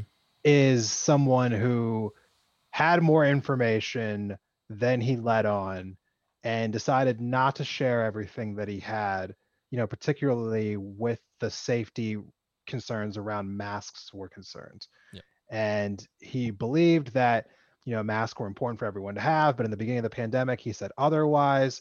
And then it, we found out later that he actually did know how important they were the entire time, but that he didn't tell people because he was afraid that if he did, then everyone would rush out and buy them. And then the medical professionals wouldn't have enough. So he just, he didn't trust the people with the information, which in my mind sowed a lot of doubt into his credibility in the first place. And Yeah, just just not really, not really a good look, not really a good look, obviously. So it's it, it makes sense to me why there was a little bit of just kind of like, can we really trust everything this guy's saying? Mm. Because let's just be fair, we're talking about very sensitive things here. I mean, when you're talking about a person basically being put in front of the American people every single day and being like, we're putting all these restrictions on your life because it's the right thing to do, like. There's a lot of financial, like, uh, you know, hardship that comes from that. There's just medic. I mean, there's just like mental health, like issues that are going to come up with people being inside all the time. You're you're asking for a lot of authority, and in order to have that authority, there has to be absolute trust. Mm-hmm. And it was obvious to me that, you know, Fauci, like from reading these emails, that he had more information than he was letting on in the beginning. And he wasn't sharing that with the people. Mm. And maybe you have a good reason for doing that, but honestly, man, like with with what position that you have in society, like whether or not you had the best of intentions for not sharing that information, you have to understand what the repercussions are going to be if it comes out later that you knew more than you than you said you did. Like that, that there's just no way it doesn't. I'm sorry, it really doesn't. I actually kind of read the emails time. a little different though. I, um, from what I, what I gathered in it is he actually didn't think masks were as important at that time. He didn't, it, it seems like he legitimately didn't think so. And it actually seemed more weird when he started suggesting it because nothing had really seemed to change from his perspective that would suggest they were better at the point in time they did. Whether they are or aren't, I, um, I mean, I think most of the research shows that they at least help, but, um, no, it, it didn't seem like he ever really was handed any new information that would change his perspective of saying they're not worth it. He then went on to say that he said it so that medical professionals would have them and it wouldn't cause a panic. But the way the emails read to me, it, it seemed like he legitimately thought masks aren't going to solve this. So it doesn't even really matter at that point in time. Just throwing that out there. I don't know, but.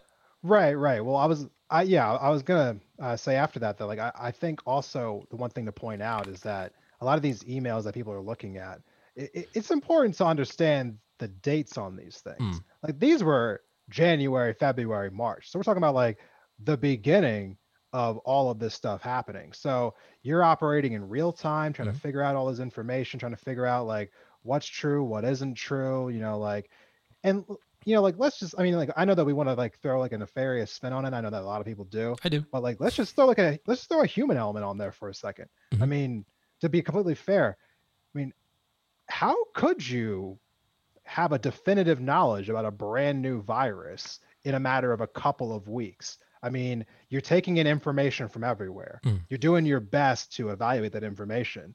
It just makes sense to me that what you know would change over time. That that, that doesn't make sense to me. So, I mean, yeah. like, if you're like, okay, I thought this, but then I got this piece of information and then I changed my opinion, so on and so forth, keep, you know, pushing that down the road. The only, like, issue that I truly have with all of it is that, like, as you were learning new information, you didn't feel the need to share it. Exactly. That's that's one of the biggest issues. And that's more so why I'm saying, you know, you look at it from the human element of, oh my God, all these people are putting their faith in this one man, and this this poor guy has got so much on his shoulders. He's he, he's got to be, like, they're looking at an epidemiologist to be an economist, a, uh, a uh, virologist, a uh, just Just, just too many. He's wearing too many hats. They're asking him questions that are outside of his lane of expertise. But the thing is, why I condemn him is because he had no problem giving official answers while knowing people look at him in this sense. He had no problem making comments on the economy, whether or not schools should be shut down, and all these other things that are just from the lens of an epidemiologist that really shouldn't be the one lens we're looking at this thing through. We should have all these outside sources. So he was given way too much authority by other authority for no good reason. He was put on T V every day for Doctor Fauci story time for the first two months. And it, it like, it, he just got a trust with people that was undeserved, in my opinion. There should have been like eight guys up there, and we shouldn't have known either of them, any of their names too well. But instead, we all knew Tony Fauci. We all knew the one arbiter of truth in this thing.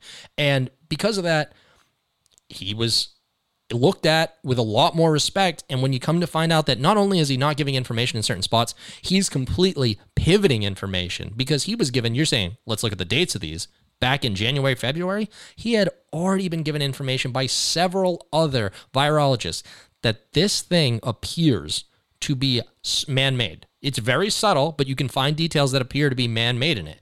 And he dismissed that as conspiracy theory for about a year now. And now he's had to go back on that in the past month and say it possibly could have leaked from a lab. Yeah, it might be possible. And then you look at the other side of the emails and you put in the context that he's super buddy-buddy with a lot of the people on the Chinese side that worked at the lab.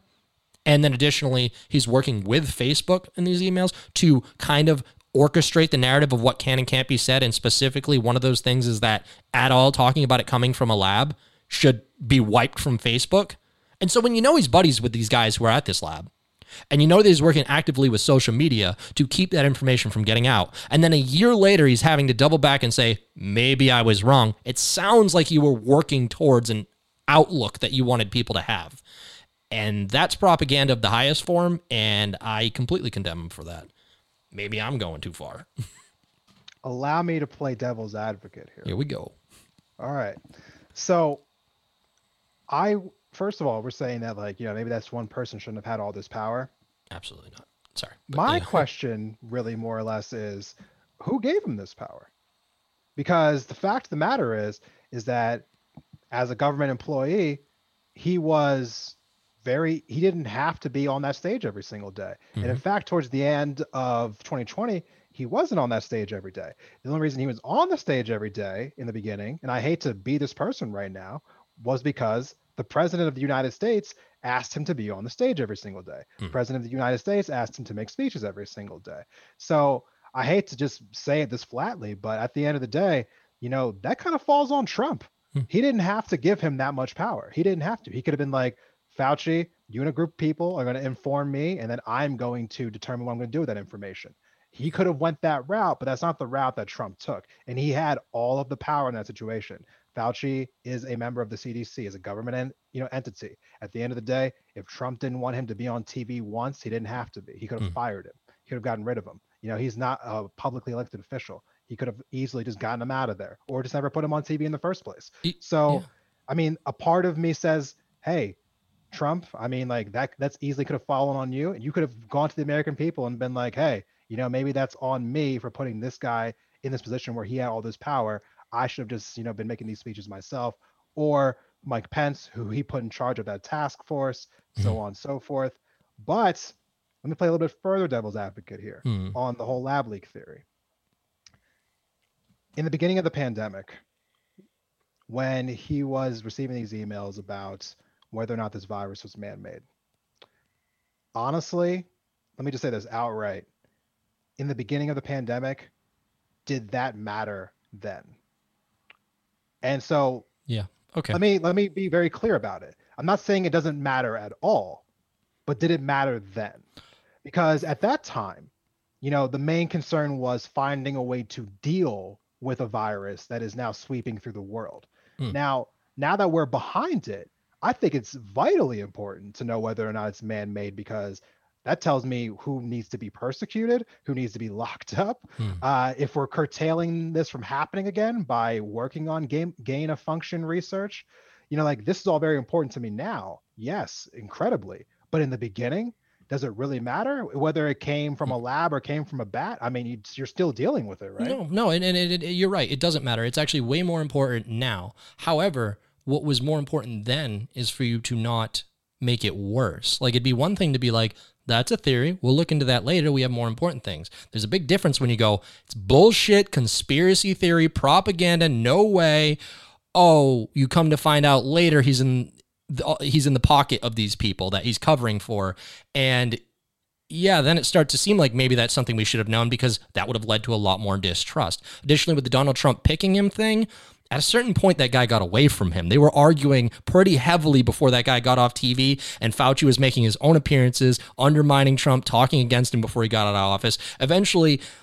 And, and you know, you were talking about these politicians aren't that smart. They're surrounded by smart people. Well, I, I think it seems pretty obvious with Trump coming in with his anti-war mindset and then dumbassedly thinking he could work with people like Michael Bolton, Michael Bolton and Mike Pompeo.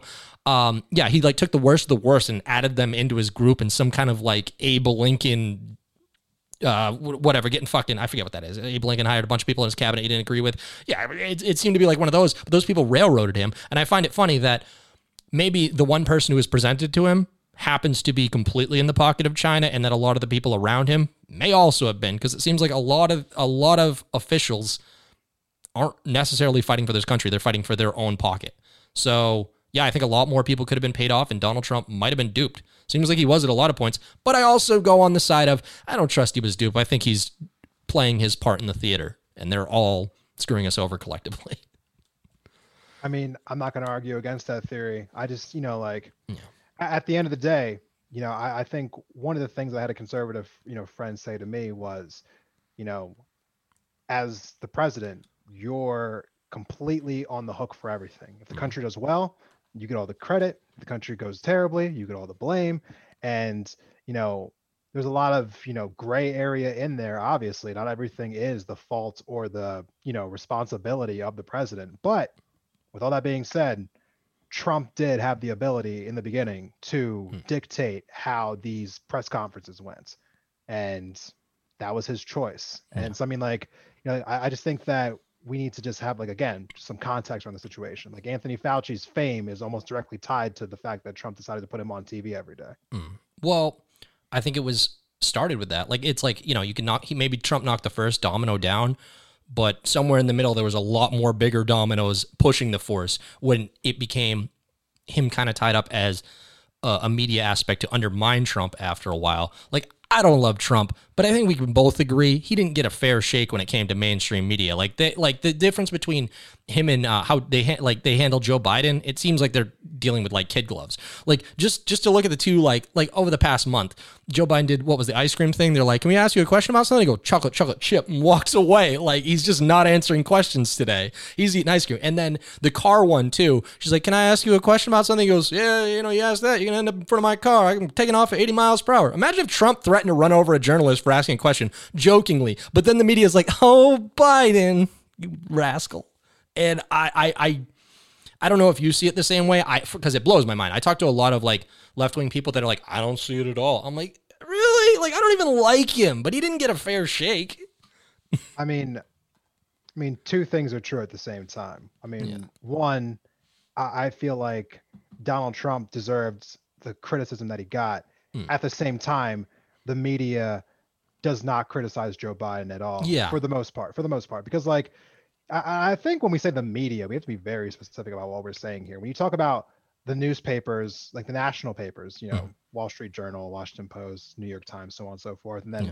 you know, your cable networks, A B C, C B S, C N N, M S N B C. Well, you didn't name anything that wouldn't have been in my mind is what I'm saying. I think we all have a similar understanding right. of what mainstream media is. Yeah. Right. Like, most of them are left-leaning. Like, we mm. I, I think most people who follow politics understand that they're all left-leaning, you know, like, publications. There are very few right-leaning publications. mm. But, you know, like, and this is I I think this is like a something that I don't quite understand, why there isn't more media that isn't geared towards conservatives. Like, personally, like, I don't understand why there isn't a, like a a T V competitor for Fox News. I know that O A N and uh Newsmax have just recently crept up into the conversation, but how Fox hasn't had a major competitor for the last, like, how many decades is beyond me. Um, but with all that being said, like, you're absolutely right. Yeah. The left, left-leaning media, do they take it easy on Democrats? Of course they do. The same re- the same way that, like, when Republicans are in office, Fox can't get enough of them. In fact, you got Sean Hannity on stage with Trump at rallies. You know what I mean? So it's like, yeah, they've picked sides. Of course they have. And yeah. It's disgusting. It really is. Like, the media shouldn't be involved in taking sides when it comes to reporting on politicians. And that's the reason why independent media is having this surge that it's having right now. Yeah. It's literally surging because it's trying to fill a gap in what's necessary in our society. We need honest reporting on politicians. We don't have it. Therefore, independent media is thriving right now yeah. because everyone's kind of coming to the realization that what we're seeing on T V and on these newspapers isn't actually news. It's fluff yeah. and it's garbage. And we are all being done a huge disservice because it continues to exist. I have more respect for like M S N B C and Fox News, though, versus something like C N N, because they at least acknowledge, like like you said, Sean Hannity's up on stage with Donald Trump. Like, yeah, like, you know what Sean Hannity is. Chris Cuomo tries to act like he's objective truth. Like, it's insane to me. Like, it, that that level of dishonesty is what throws me off in them. Like, I can watch M S N B C and I'm like, yes, left-wing perspective. Cool. Okay. Yep. All right. C N N's just like, the truth? Disagree? Die. It's like, I don't know, man. It seems offensive. You know, I think my only disagreement with you right there is that I, I think that all of them, and I mean all of them, I think they all try to claim that they are objective truth. Like, Fox will tell you to the end of the earth that they are objectively fair to both sides. While being described and, as a conservative news station, though. Just... Right, right. Which is like, I'm just like, like just give it up. I'm just like, give it up. Like, you you insult all of our intelligence. Fox, we, we know you're on the Republican side, the same way we know M S N B C's on the, on the Democrat side. Like, we know this. Can you just come out and say it? I mean, just stop pretending like we don't all see it, you know? I just, I just feel C N N, just, just them especially. They just, they feel like they do it worse than most people, and I think it comes with the name of calling yourself Central News Network and then just not being centrally aligned. It's, uh, yeah, it's just a weird place. I, I have more. The, the other ones just seem to, whether whether they say it all the time, coming out on stage with Donald Trump is kind of enough for me, like, or or at least to not. I guess, I guess maybe Fox pretends that they're objective. I just don't, I don't think they even think anyone believes it. So like, they don't push it as hard. I think C N N thinks like people really think they're a central objective news station. And some people do. It's insane to me. Some of the boomers that watch that shit, like Fox people, everyone's like, yeah, if you, if Fox is your only information, that's where you get everything. Like, nobody has a problem just being like, oh, those guys. But C N N, and like, they're ready for it too. Like, right wingers like that, they're like, yeah, yeah, whatever. Yeah, I get my stuff from Fox. At least it's not your shit. C N N's just like, no, th- like, this is the truth. I- I'm a boomer who found the facts. Like, it's it's insane to me. There is nothing factual happening on cable news. I no. mean, honestly, and and I mean, there's a lot of different conversations to be had on here, but I think at the end of the day, when your whole when your business model is predicated on just how about on ad revenue, I mean, that's not really a great system to get objective truth. No, you know, I mean, it's, it's keeping it real for a second. I mean, C N N, Fox News, M S N B C, they're a business. Yeah, they're a business. Like, they're not there to give you the news. They're there to like make money, mm. you know? And so when your whole like modus operandi is we need to find ways to increase profits for shareholders. The rest of us, I mean, what are we doing going to them for information? I know. Yeah, really. No, we're, we're doing better with uh, independent stuff like, um, oh, I don't know, Independent Thought maybe? Good hey. Channel. Hey, I'll tell you what, man, uh, we're already closing on almost three hours here. So we're going to wrap this one up. I think it's been a great discussion. Like I said, you're always welcome on. My guest today, Desmond Price of Independent Thought. Go check him out. Anything else you want to plug, buddy? Uh, no, man. I think that's it. Uh, you can find me on Instagram at Independent Thought and on Twitter at the same. Um, come check it out. Uh, podcast is on Apple Podcasts, Spotify, basically anywhere you want to look. Castbox. Mm. Check it out there. And uh, yeah, thanks for having me on. Yeah, absolutely, man. Really appreciate you. That's it for tonight's Trash Talk. Everybody, have a good one.